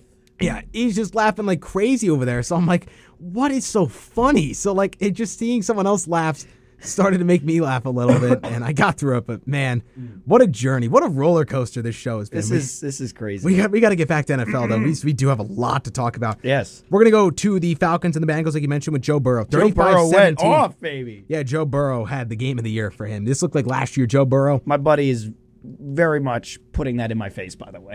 I'm- Yeah. I'm, hearing about that. I'm still almost winning. I need two points from Jacoby Myers tonight, please, uh, to win. I also have the offense, uh, the option of actually putting in a defense, which I have not done yet. Uh, How much are you down by? I'm down by two. Well, do you have the Bears or Patriots defense? The Bears are a free agent. I, I was would not looking at pick that them up. Uh, all weekend. I would not pick them up Why? because I think the Patriots are going Why? to score. No. I think the Patriots are going to score a good amount of points. I don't think they're going to get two points. But yeah, so no, my plan is just to ride with, not to ride Jacoby Myers, to ride with Jacoby Myers uh, for a, a hopefully one catch for 12 yards and just end it. yeah. So yeah, I, Do I was something, down. Jacoby. I was down so much, Jack. Between Brees Hall starting off huge, Mark Andrews getting me 0.4. Um, it was just a terrible, terrible, terrible fantasy day that I cared zero about because of the fills until until Josh Jacobs decided, you know what, sends now, and uh, yeah, so I had Deontay Johnson get me closer there last night, and uh, Jacoby Myers trying to finish it off today. Trying to finish the job. Well, I'm in a dogfight as well. I'm down by four. I have Ramondre Stevenson and Darnell Mooney. He is Nick Folk, Oh, the Patriots kicker. oh. So should be interesting. Hopefully, hopefully Ramondre gets in the end zone, gets me like 60 yards. That should do the job. But Bengals take down the Falcons 35-17. Joe Burrow th- 481, three touchdowns through the air, 34 of 42 passing, added 20 on the ground and a touchdown, so accounted for 501 total yards, four total touchdowns, no turnovers. Joe Mixon gets in the end zone. Tyler Boyd and Jamar Chase. I mean, all three receivers had incredible games. Two go over 130 Wow. three. Higgins gets five for 93. Chase eight for buck 32 touchdowns. Tyler Boyd eight for 155 on a touchdown. I mean, what a game for this Bengals offense. They're four and three. They still Joker sit had a at good top. game too. Oh Yeah, wait, she that's the knew it. wrong team. I'm so That's the Browns. I'm so stupid. it's okay. They're both Ohio. Yeah, we'll get there. I Right don't know state. why I just put that. Wow, wow. He's I'm hurt off. by the way. I'm ankle off. sprain. Wait, what? Yep, and Joku ankle sprain. Oh wow. They don't believe it's serious, but he wasn't a boot and crutches on the sideline in the middle of that game. So Okay. Mm-hmm. that's something to monitor for sure. And you know what? Let's just go there. We, we brought it up. We brought it up by we, we accident. incidentally brought up the Browns. We're going to go there anyway. Ravens win 23-20. They are 4 and 3 and actually no, I think they hold the lead because they had the win over the Bengals. They had the win over the Bengals 19-17 on Sunday night. So I think the Ravens right now with the up and down season they have Wow. have the lead. Yeah, they do. Stop sign offending season. Yeah. Uh, they are in the lead in the AFC Uncrustables, North. uh, stop signs beware. Uncrustables are here. Yes. We brought that story up a few weeks ago. Batten down the hatches, Mister Squidward. But but no no pre-made peanut butter and jelly sandwiches will be thrown at any stop signs as of this week because a 23-20 win for the Ravens over the Browns, their arch rivals. Some light poles may be climbed. though. Jacoby Brisket goes for 258, no touchdowns, no picks. It is Brissett, but I like to call him Jacoby Brisket. Um, I just think it's fun. Uh, Nick Chubb, 91 yards and a touchdown on the ground. Amari Cooper, 3 for 74. That helped me out against you, Mitch. Ah, yeah. Jack. Um, Jack crushed me. I won by like 30. But Why your team did you also put? played terrible. Why did you put Pacheco in? By I the way? didn't. I switched him out for Cup No, it said you put in Pacheco yesterday. And I was Oh. like, Pacheco question mark? because he's the new starter for the Chiefs. Right. So why would you put him in when we had an agreement? I did. I switched it. Oh. Oh, okay. Hmm. I forgot. I accidentally put him in. But uh, Yes, yes. We put Cup in, We had a even it crazy out week. because Michael Thomas got automatically put in this Yeah, lineup. I don't, I don't understand what sleepers doing. I Yeah. drafted Michael Thomas with the last pick in the draft, and it just throws him into my. By the starting way, lineup. by the way, for those who don't know, we did a an impromptu. an impromptu kind of jokey fantasy K, you football are league you ready to rumble? in the middle of the season. So we're kind of just starting from scratch here in like week seven. It's really It funny. was one of the funniest. Dra- let's let's illustrate what happened. Uh, the top five picks were like Mahomes, Mahomes, Burrow, Burrow, Hurts, Hurts. Uh, who went fourth? I was- McCaffrey. no, I was fifth. I No, you were fourth. You took McCaffrey oh yeah, fourth, McCaffrey went fourth. Yeah, and then Josh Allen went fifth. Josh Allen went fifth. So interesting, An entertaining time. absolutely. But back to Ravens Browns. Yes. Lamar goes So only many for 120 sidetracks. through the air, 59 on the ground. Gus Bus with J.K. Dobbins out takes full advantage, gets two rushing touchdowns on 66 yards. Devin Duvernay and Rashad Bateman lead the team with 42 receiving yards, and those two guys have had some drop issues, but. especially in the red zone. But the Ravens get out of it with a win. Justin Tucker kicks a couple of field goals, the best kicker in the league, the most consistent kicker in the league. Ravens win, they get by with another divisional win. They're 2 0 with a win with wins over Cincy and now Cleveland. Sticking it with the one o'clock slate, we are going to Dallas. Jerry's World Cowboys handled the Lions 24 6. Dan was a Campbell. gross game. It was awful. I watched Lions are about one three and five. snaps of it. Lions are one and five, not good. Jared Goff, two twenty eight, two interceptions. DeAndre Swift needed another week coming back from that ankle sprain, so Jamal Williams takes the reins uh, with the lead back role, fifteen or seventy nine, and KU's own Craig Reynolds sees some Heyo. field time, four carries for only twelve yards, uh, long of eight, so really not much work there for the Lions uh, second string RB, uh, but. Always good to always good to support our KU Bears in the professional environment. I mean, how about that? Craig Reynolds in the NFL doing great things, Doing a representing- real deal right there. representing KU f- in a fantastic way. But Detroit, uh, Khalif Raymond, leading receiver, five for seventy-five. Uh, T.J. Hawkinson, and I have no idea who this guy is. So we're gonna Brock Wright, their backup tight end from Notre Dame. So, Amon Ra had some issues, right? yeah, Craig also had three for eighteen through the air. Amon Rock left the game early with a concussion. His status for next week is, I'm assuming, he's questionable right now. On the flip side for Dallas, first week back for Dak, light week, 19 to 25, 207, one touchdown, really- didn't really have to do much. Tony Pollard continues to excel over Zeke. Uh, 12 carries for 83 for Pollard, but however, Zeke got more carries, and he did get in the end zone twice. But I feel like Pollard's making more of his touches than Zeke is. It's just that Zeke gets the red zone work, so he's just going to be, uh, you know, getting those TDs more than Pollard will. Through the air, CeeDee Lamb four of seventy, Noah Brown five for fifty. Really, all the notable stats for Dallas: their twenty-four to six win puts them at five and two. They are the second wild card spot. He said four Only of behind- seventy for C.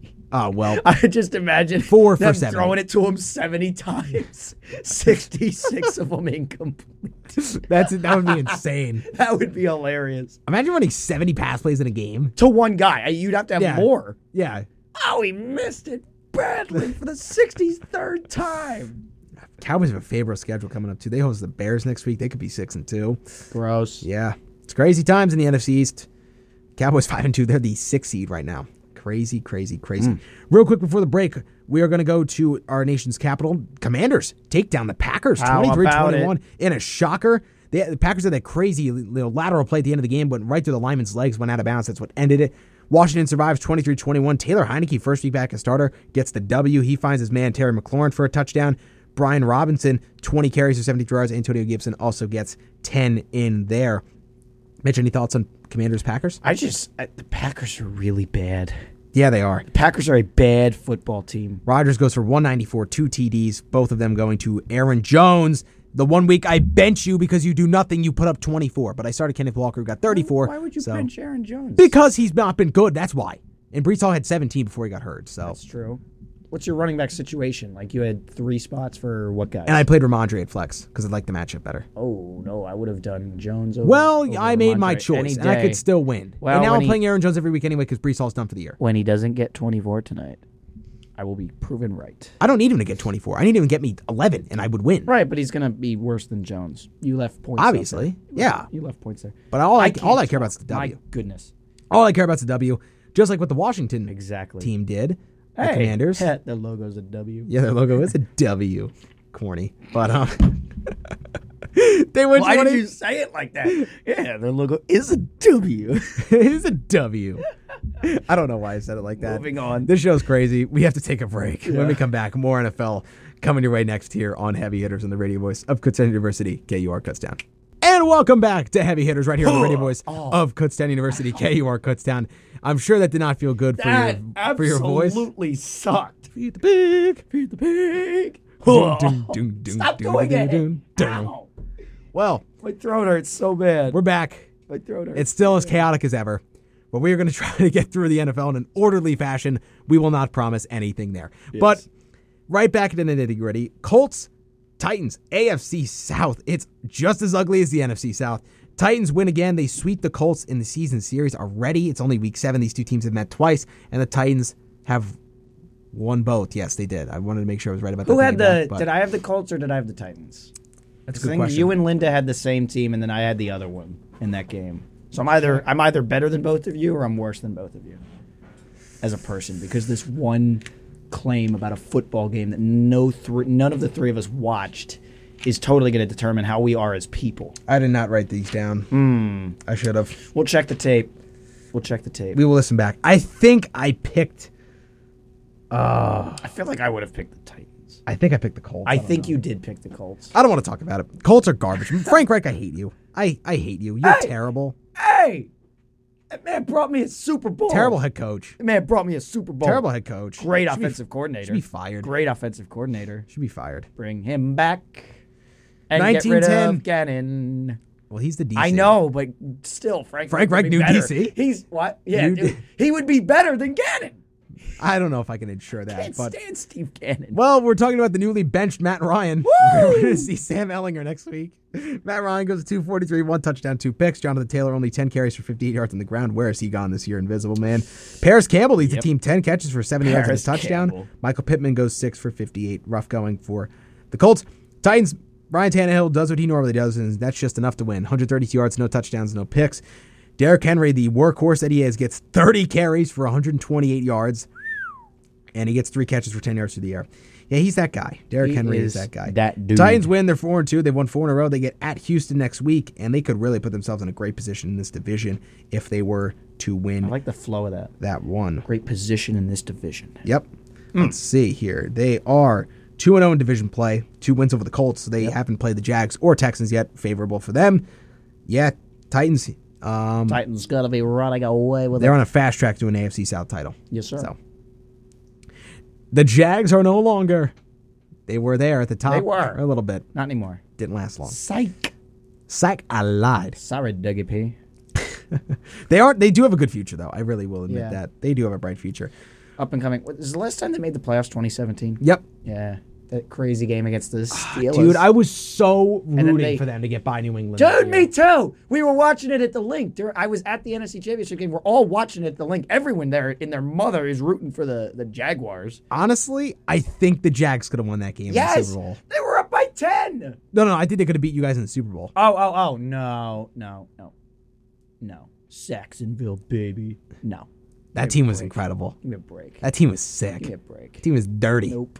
Blake Bortles. Playoff uh, Blake Bortles, baby, dude. That, I always love looking back on that year to see the playoff quarterbacks. Bortles, Bortles, Bortles, Foles, Keenum, Brady. were the yeah, final Brady. four. Yep, That's incredible. that's insane. How's that gonna Incredible. happen?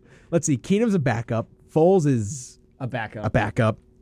Uh, Bortles Wait, is, he- out of the he league. Still in the league. I thought I thought he was out, but he might still be on the For Bears. some reason, I thought he was with Indy. I think he might be on the Bears. I thought he was with Indy. So Weird. Hang yeah. So on, uh, hang on one second. While you look this up, we're going to talk about the Panthers, Who does Mitch. Nick Foles play for. Mitch, you have your hat on. I do. have they my beat hat on. Brady and the Bucks.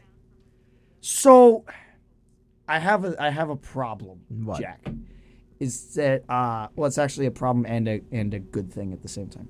Is I very badly would like the Panthers to have the first overall pick. Oh, we missed it badly. However, I would also love for the Eagles to have the number one pick. And uh, that resides with the Saints. It does. they lost their, what are they both, two win teams now? However, the Panthers did beat the Saints earlier this year. Yep. But the Panthers, I, I, without Christian McCaffrey, well, it turns out Christian McCaffrey is the problem in Carolina. I mean, it doesn't make sense. no, it doesn't. They, they dominated 21 to 3.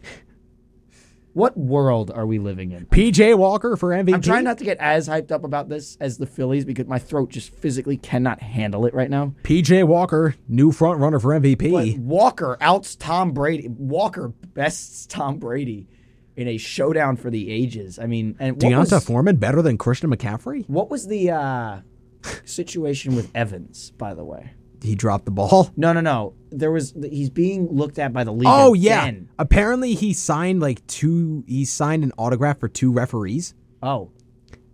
Oh. I don't think you're allowed to do that. That's I don't a- know. well, I think it's more of a problem f- if the refs are getting autographs than the uh, players.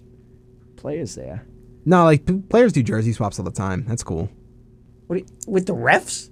No, no, no. No, I'm no. saying if the refs are involved, that's a problem. oh yeah, that's what I, I agree. Not for the player, but for the refs. I think for both parties Mm. it's weird. Yeah, it is odd. I may. Uh, It's an oddity. Dude, I, I was looking. There's this guy that very badly wants to trade Mike uh, for Mike Evans from me. I may just, I may get Do a, it. a Do good it. offer Send him and off. just, you know, I don't want to deal with this. Is he in? Is he out? You know, so I might have to look at that. But the Panthers making a midseason push. Breaking news: The duo of Deonta Foreman and Shuba Hubbard are better than Christian McCaffrey. I like Chuba Hubbard. I was there, and I think when I was there last season, I was sitting right in front of his family. Really? Uh, I think so because whenever he would get a first down, not anyone else, but whenever Chuba Hubbard would get a first down, these these ladies and I think a couple dudes, but like they would stand up right by, they would all stand up in unison, guys. Like I forget exactly how it went. It went something like, "Yeah, yeah, first down," Oh my goodness, that's interesting. only for Chuba Hubbard. Well, the Panthers rushing game was incredible yesterday. 27 carries, a buck 73 at 6.4 a carry. Foreman goes for 15 carries, 118 yards. Hubbard nine for 63 and a touchdown. Wow. Both averaged over seven yards a carry. Incredible, incredible, incredible stuff. Incredible. Better than McCaffrey. No, not really. Oh, dude, just I mean this week, sure, but Yes, we guess, but in totality, absolutely not. no, he's the best. 21 3, big win for Carolina. We are going to go to our next game if I could stop scrolling over this ad. E We got gotta to go fast through these here. We do. We really do. Ja- Giants, Jags, 23 17. Giants hold Go on. off, buddy. they win. They got a This is goal line you. stop. They're 6 and 1. The New York football Giants are 6 and 1. Wow, I thought that was a different word coming out of your mouth. Brian Dable, coach of the year. Give it to him now. Give it to him now. Sirianni. Give it to him now. 6 and 1. Are you kidding me with this team? With this roster? 6 and 1? Is this real? Are we living in the real world? I've been asking myself the same question, Jack. Pitch me, I must be dreaming. The New York football giants aren't an atrocity to watch. They aren't an abomination of a football team anymore. How must have freezing over? Because that's true, and the Phillies are going to the World Series. They're competitive. what is happening? They're competitive. They won six of their first seven games. Darius Slayton's a number one receiver, apparently. Go, Oh, buddy. Up top. Yes. I don't know what's going on right now. Usually people say up top before the high five. Well, whatever. I, I'm so elated about the Giants. It's the one positive in my sports world right now. I know. it's just like I can't believe it. I, I would be happy for you, buddy, but it's the Giants. Daniel Jones, 202, one touchdown, no picks, doesn't turn the ball over anymore. Saquon Barkley, 24 carries for 110 yards, and Daniel Jones added 107 rushing yards and a touchdown. Wow. He's better than Lamar Jackson. Oh wow. I'm just We kidding. are. Uh, this oh, is yeah. flying out of hand. Jack felt like he had to he had to get back out onto my level after Phillies uh, Orioles. Daniel Jones is better than Lamar Jackson. lock it in. He's better than Lamar Jackson. Who do you think goes deeper into the playoffs this season? D- Giants. Wow. Daniel Jones better than Lamar Jackson. He's better in the fourth quarter. He's better overall. I don't know what that voice is, but I kind of like it. I don't know. I don't know what I'm doing right now. Auburn's gonna win a football game. I don't know what I'm doing right now. It's, this is crazy. It's the most excited I've gotten all show. Wow, We're gonna move on. we need to. we need to move on. Giants, win. They're Giants six and one. suck. They're the all worst six and positive. one Let's team go. I've ever seen. No, They're they're in not. Second place in the division. Be quiet. It's okay. It's okay to be a little When the jealous. Cardinals knock out the Giants, uh, in, for the last oh, wild the Giants card, would. The Giants would beat the Cardinals easy. when they knock them out for the last wild card, I'm gonna laugh. I'm gonna laugh quite. That's hard. not gonna happen. you still have to play the Eagles twice. Jets, Jets and Broncos. Denver's two and five. no right. more, no more, no more Russell Wilson because he was hurt. It's Brett Ripon. Uh, he goes for 225, no touchdowns, one pick. Melvin Gordon in his rushing attack, they couldn't do anything. He leads the team with 33 yards on 11 carries. Wow. Lat Murray gets in the end zone. Zach Wilson goes for 121. Brees Hall at 72 yards and a touchdown before he got hurt. After that, Michael Carter had 13 carries for 29 yards. I mean, what a day! Good job. I mean, what a day. Good He job. had a two catches for 45 yards to the air. Jets offense, they they barely did enough. That that Brees Hall touchdown saved them. Yeah, Otherwise, it was three field goals from Greg Zerline. Jets are five and Jets are five and two. What is going on? What is going on? What a time to be alive. This is crazy. We only got three games left, so good thing for us. Wow. Raiders, Texans 38 20. The Raiders win their 2 and 4. Raiders. Mitchell's favorite quarterback, Davis Mills. MVP Davis. No, I'm just kidding. Can you not? He's so bad. He's. I'm gonna do it every time you bring it up to him. I'm a sucker. Like you know how to push my buttons. Well, Davis Davis Mills, Mills throws should for not 300 be playing in the NFL. Well, he threw for 300 yards and two touchdowns yesterday, along with Dude, one I'm pick. sure Josh Jacobs had more yards than him. Damian Pierce added 92 of his own on the ground for the Raiders. Derek Carr, 241, one touchdown. Jacobs added a buck 43, three touchdowns on the ground. Devontae Adams goes 8 for 95. I mean, Jacobs looks like the best running back in the league right now. The Raiders. Raiders. I mean, look at Jacobs' last three games, Jack. It's 140 plus yards in each game. He's crazy. He's, What is happening he's going crazy right now. with multiple touchdowns in each game? I don't know what's going on. Josh Jacobs. and he's on my team. He's on my team. He's the guy. I tried to trade him away for the entire first month, Jack, and no one wanted him. He's that guy. No one wanted him. He is that guy. He's the Bryce Harper of my fantasy team. Well, we have to go to an upset of the week, and I think this is my upset of the week. Was it? I think I picked, maybe You didn't pick the Niners. no, the no the Seahawks. I mean the Chiefs. Yeah. Oh, oh, oh. What was my upset of the week? We didn't write any of this down. We rapid fired. yeah, we did. Well, Seahawks Seahawks beat the Chargers I think mine was the 37-23. Jets. Was it, It mine might the have been. Jets? Yeah, but the line was even. So No, it was like three. no, it was it, when we did the show. It was even. Oh, never from mind. what I looked Ah, at. It was something else. Seahawks 37-23. Geno Smith 210, two touchdowns, one interception. Kenneth Walker 168 yards, two touchdowns. My word, Marquise Goodwin, who I didn't even know was still in the league, goes for 67 yards and two touchdowns. J.C. Jackson did get hurt on the play. He scored a second touchdown though. and uh, DK. Yeah, Hello. What the? What the? What the? it's I'm on okay. the radio. It's okay. No, no, you're not coming in here. Wow, wow, things are, are brewing here in the KUR No. Slammed the studio. door twice. Marquise Goodwin, 67 yards, two touchdowns, leads the team for the Chargers. A, an abysmal Dude, effort. this is like once a week. It's like, how did I not just get thrown off the air for saying some bad word? when Justin something Herbert, happened? 293, two Have touchdowns. balls one thrown pick. at me. I'm getting poked in the back of the neck. I don't know what's going on anymore. What's going on? It was Linda, right? I don't know. I'm not going to disclose who that is. I'm not throwing that person on the bus. I'm not that kind of And we person. just played her S- uh, her SPA too. Yes. Eckler, Wow. 31 yards, one touchdown. Your boy gets in the end zone again. Did he? Oh my! Are you kidding me? Another touchdown for Austin Eckler. Stop. Actually, two. He got a receiving one as well. Oh, my 96 Lord. yards, one touchdown. Man, that pick is really aged poorly for you, Mitchell. Hey, something had to counteract. Something the had to losing give. World Series. Something had to give. Something had to give. You can't win them all, Jack. Chargers lose. Touch 'em all. Crazy game. Seattle's good? Question mark? I don't really know. Yes. Chiefs win 44-23. They win big over McCaffrey and the Big ol- Niners Hey, in his hey, hey. debut. He was barely on the field. Yeah, it's true.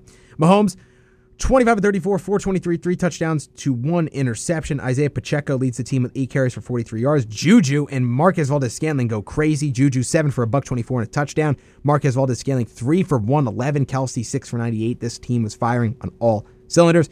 Jimmy G 303, two touchdowns, one pick. He got benched for Brock Purdy later on, who went four of nine for 66 yards and an interception. Hardman have a couple touchdowns. He did have a couple touchdowns. He had a 25 yard rushing score, I believe. Wow. Maybe maybe two rushing scores. McCall. He did. He did have two rushing touchdowns. Nice. McCole Hardman, the Georgia product. Hardman.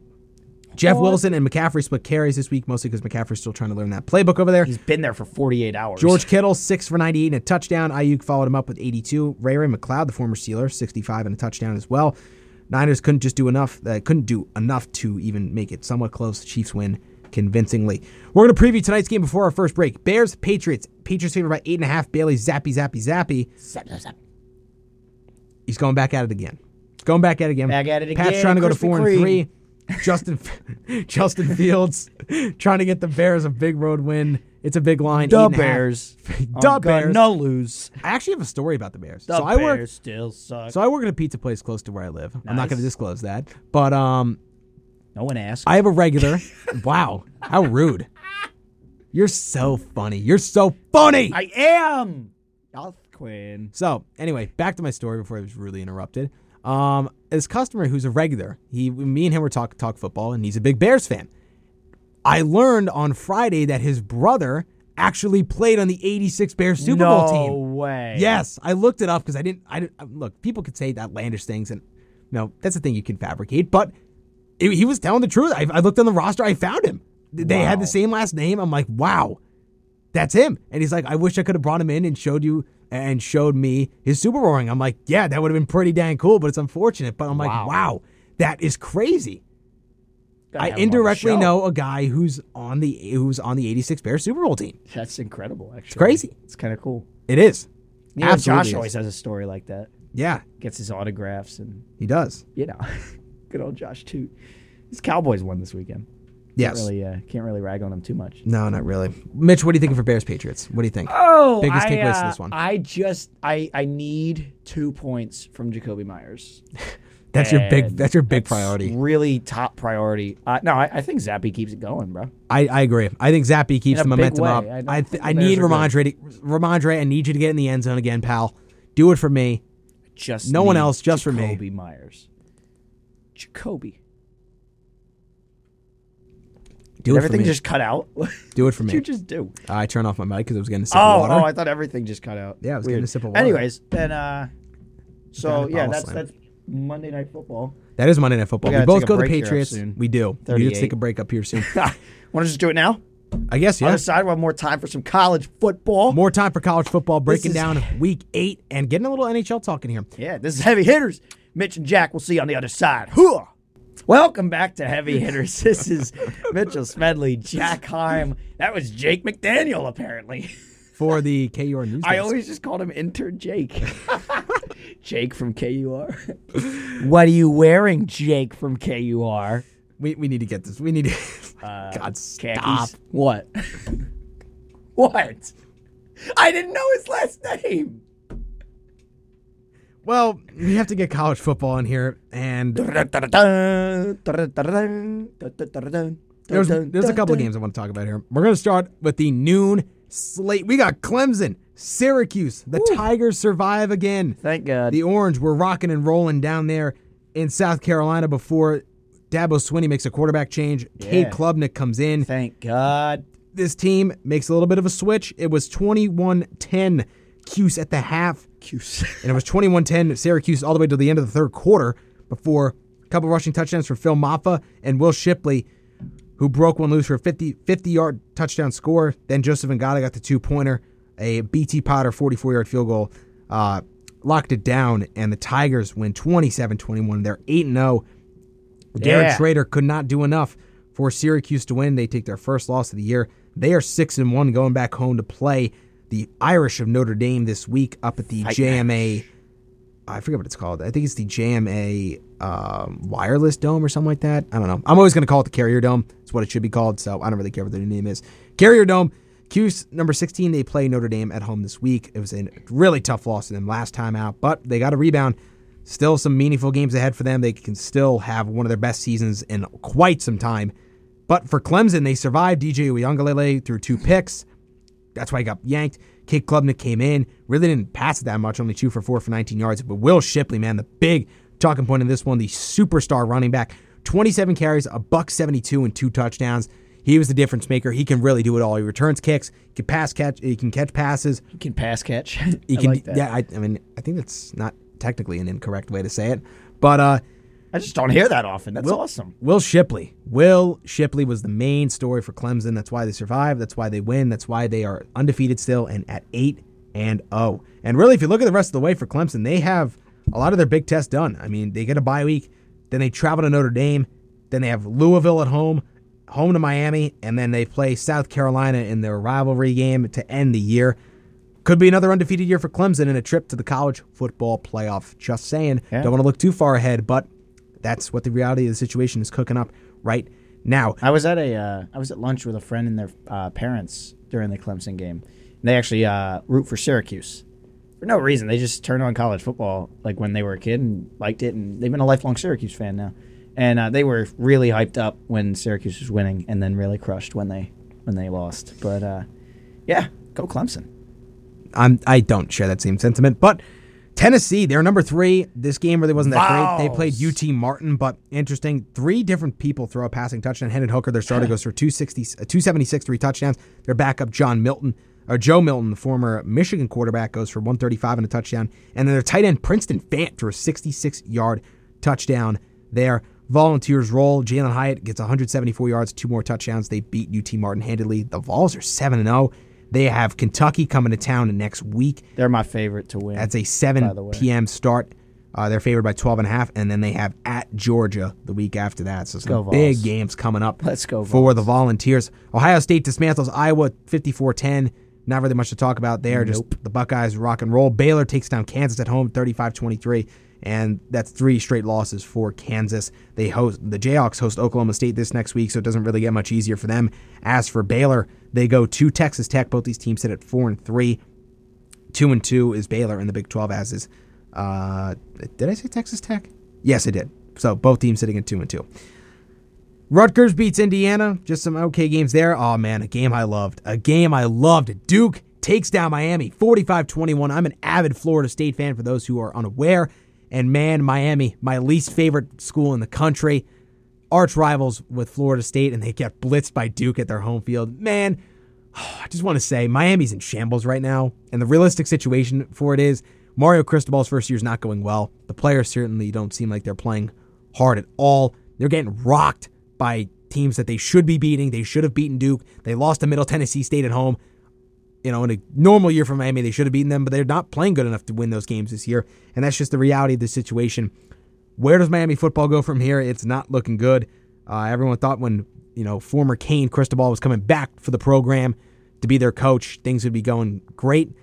It's not been so far, but uh, time will tell over the next course of the couple years how things change for the Canes. But wow, just wow! I can't. It's unreal. It's unreal how rocky his first year is going down there uh, in Coral Gables. Going SEC country, LSU. Brian Kelly and the Tigers at home take down the Rebels of Old Miss, 45 to 20. LSU's now six and two. The seventh ranked Rebels fall to seven and one. Jackson Dart goes for 283 and one interception. Judkins on the ground at star back for Ole Miss. Quinshawn Judkins, the freshman, 111 yards, two touchdowns. There, Zach Evans did not play in this game. Their leading receiver, though, Malik Heath, the senior, goes for 145 yards on eight catches. So some highlights there for Ole Miss, but a rather terrible game for them. Uh, Jaden Daniels for the Tigers, 248, two touchdowns through the air, and he added three rushing touchdowns of his own and 121 yards. What a game for the Arizona State transfer quarterback. Not a lot of receiving work going on, but he did a boatload of damage on the ground. Tigers win. They win big. Coming up, they host Bama, I believe, at home. Yes, they do. It's a top 20 showdown under the lights. Bama favored by 14 and a half. They got to go into that rocking environment. That's a 7 p.m. start time two weeks from now on November 5th. For the you know rest of the schedule for LSU outside of Bama, I mean every game's within reach. I think I'd say maybe even the Bama game's in reach with how susceptible Bama's defense has been at, and we'll get to them in a little bit. But you know they got Arkansas after that, UAB at home, and at A and M, who's been nothing short of a disappointment this year. So LSU could they be nine and three? Could they be ten and two? And Brian Kelly's first year down Potentially. potentially. Here we go. Well, Oregon, UCLA top 10 matchup up in Autzen Stadium. Bo Nix has really, really turned his season around after that horrific start for the team against Georgia, losing 49 3. They've won six in a row. Bo Nix, 283 yards through the air on 22 of 28 passing, five passing touchdowns for the Auburn transfer. Dan Lanning and this Oregon group, they are surging and they're looking really good. Six and one. I think they got to be up there as a front runner and win the Pac-12 championship. In the Pac-12, there's no divisions. They take the two best teams, put them in a championship game, and may the best squad win. So Oregon has certainly put themselves in a good position right now. Big game to lose for UCLA.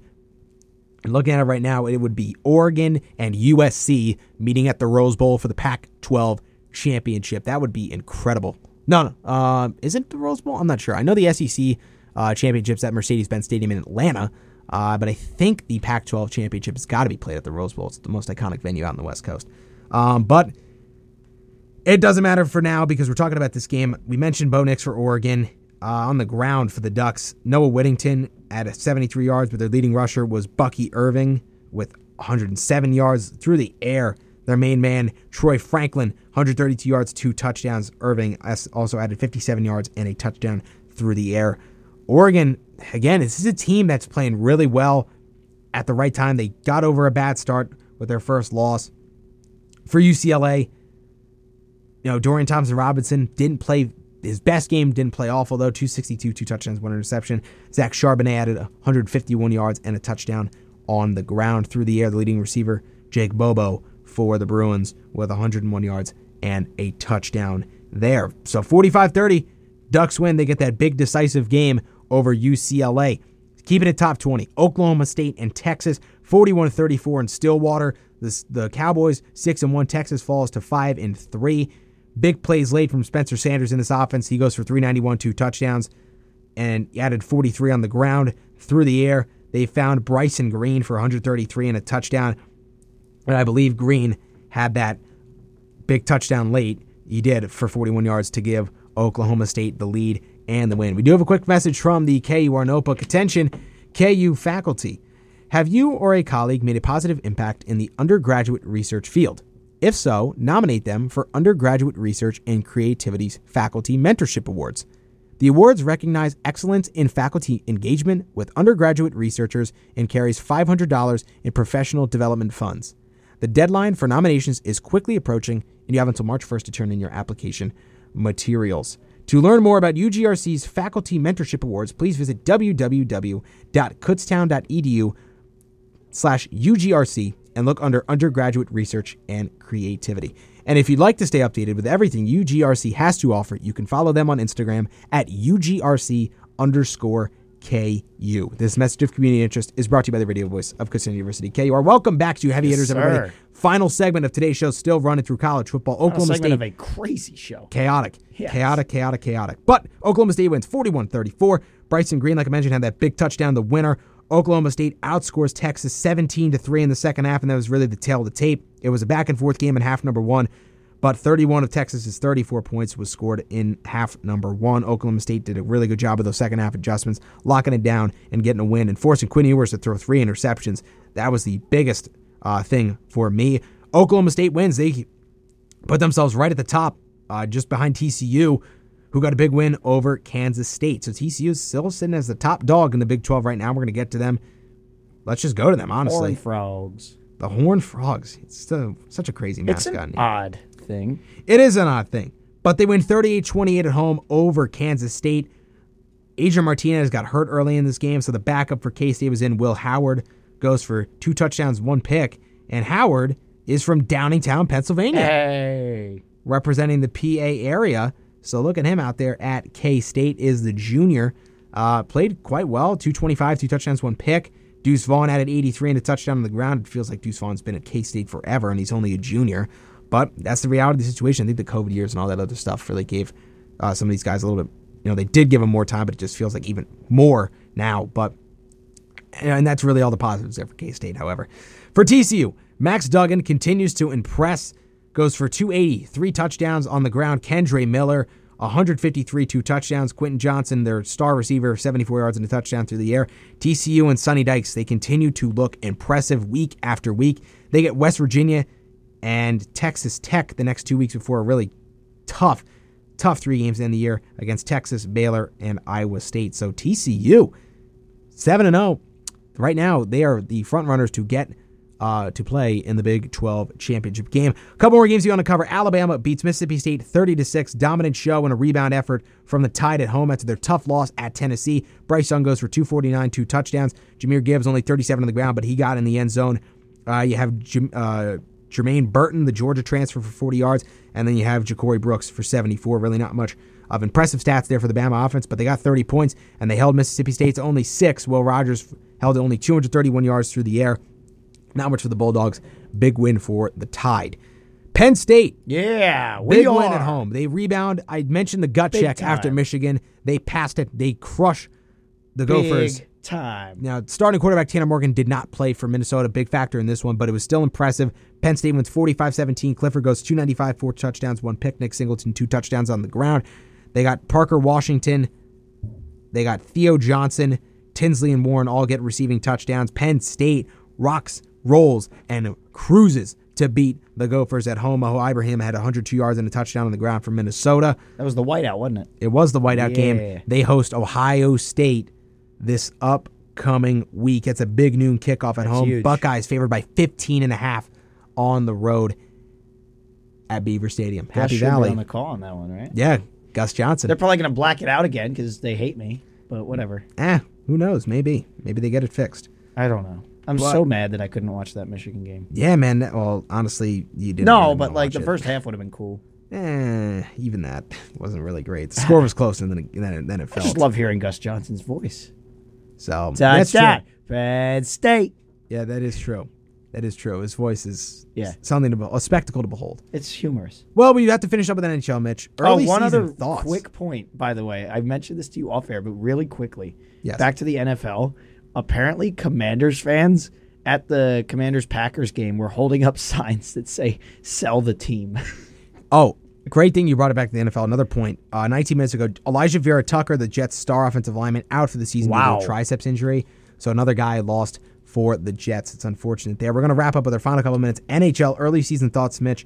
Flyers through four through six games, Mm. four and two, second in the Metro. Again, still very early, but they came a little bit back down to earth recently. yeah, lost three nothing last night to the Sharks. That was a tough one. They had their Yep. chances to win, Absolutely did, uh, and but they they, got- just could not cash in. Goal called off the board for uh, offsides. Yep, and that was and they couldn't offsides. respond. And uh, how about Tortorella benching some key players, uh, really sending a message uh, to his team that, that this is a tight ship, and is. You're gonna you're gonna do it how I want you to do it. And uh, it was, I believe, it was uh, Kevin Hayes, and I want to say Sam Sanheim, but I'm not 100 percent on that. I think Sanheim played last night, Okay, I know Hayes was benched, and I forget who else. There were two of them so that uh, and it was I think it might have been said it was only in the third period. I know that. He only benched them for the third period. Something happened mid game yeah. that uh, Tortorella. I, I will have more details on this ongoing situation come Wednesday. Yes, we will. Bruins look very impressive so far. They're five and one. Yeah. Brad Marchand, Charlie McAvoy, Matt Grizzlick all hurt right now. Three of their key players, and they're still rocking and rolling. AJ Greer, it's a surprise guy who's checked in. He's got three goals. Panthers still look good. Sabers look really good through five games. They're four and one. Rasmus Dahlin, five goals there for their defenseman in their first five games. That is a NHL record for defensemen uh, consecutively scoring to open the season. Penguins four zero and one. They look incredible. Canes still look as good as they did How last did they year. get a tie? uh, uh, uh, sh- OT loss. Oh oh wow! I'm stupid. It's okay. Wow, I haven't heard s- I haven't heard hockey records re- read off to me in a while. That's crazy. Yeah, that is true. That is crazy. Detroit 3 0 2 with their new signings David Perron, Dominic Kubalik. A lot of people gelling in well there. Off to a solid start. Toronto's just as good. The Rangers are there. Man, my Islanders are disappointing me. Dead last in the East, 2 and 4 through the first six games. It's pain right now. It's pain right now. Hopefully, we can get it back going. Got the Giants, buddy. Play the Rangers Wednesday. I don't expect that one to go well. Hopefully, the Islanders can find a way to right the ship. I do not have a lot of confidence, though. East is going to be a dogfight all year. I mean, just looking at these standings, I expect more of the same. There's a lot of quality teams in the Eastern Conference. It's going to be an incredible year, an incredible year in the Eastern Conference in hockey. I mean, it's going to be a lot of teams in the playoff race all the way through and through. For the West, Dallas and Colorado really headlining the top of the Central Division. St. Colorado Louis is is very still there. good. Colorado is very good. Dallas off to an incredible start though as well. In the Pacific, you got Calgary. Vegas is very good. They got some depth pieces there, playing pretty well to start. Uh, Logan Thompson in net, he is playing better than a lot of people probably expected him Yep. to. Thought But it outside would of be more that, of a weakness. But but outside of that, man, the the West is it's it's oh god, it's not it's not Yeah. good. It's not good. I feel like hockey's always been East heavy. Yeah, especially over the past like you 10 know, years. yeah, yeah, I would say so. You know, really, ever since the Blackhawks dynasty kind of ended, it's been all these Exactly. Yeah, that's exactly right. It's been East heavy, and you you still have good teams out west. I mean, they can farm wins and stuff. Yeah. Colorado Cubs obviously, in the West with Colorado. but uh, I mean, I just feel like more of the powers in the East. Absolutely. Well, that will do it for today's show, Mitch. Yep. I want to thank everybody for tuning in Total once again. chaos. As always, chaotic show. World Series. Chaotic show, chaos going on in professional and collegiate sports. Yes. So much to talk about. We will be back Wednesday with much more previewing week nine of college football, week eight of NFL, World Series between the Astros and the Phillies. Once again, Wow, as I always, can't believe that. you can't believe it. Send suggestions to our Instagram at HeavyHittersKUR if you would like us to talk about anything more on the show or things you would like to see happen. Once again, thank you everybody for tuning in. Mitchell Smedley and Jack Heim. We will be back right here Wednesday from 2 to 4 talking all things MLB, NFL, and college football right here on the radio voice of Kutztown University, KUR.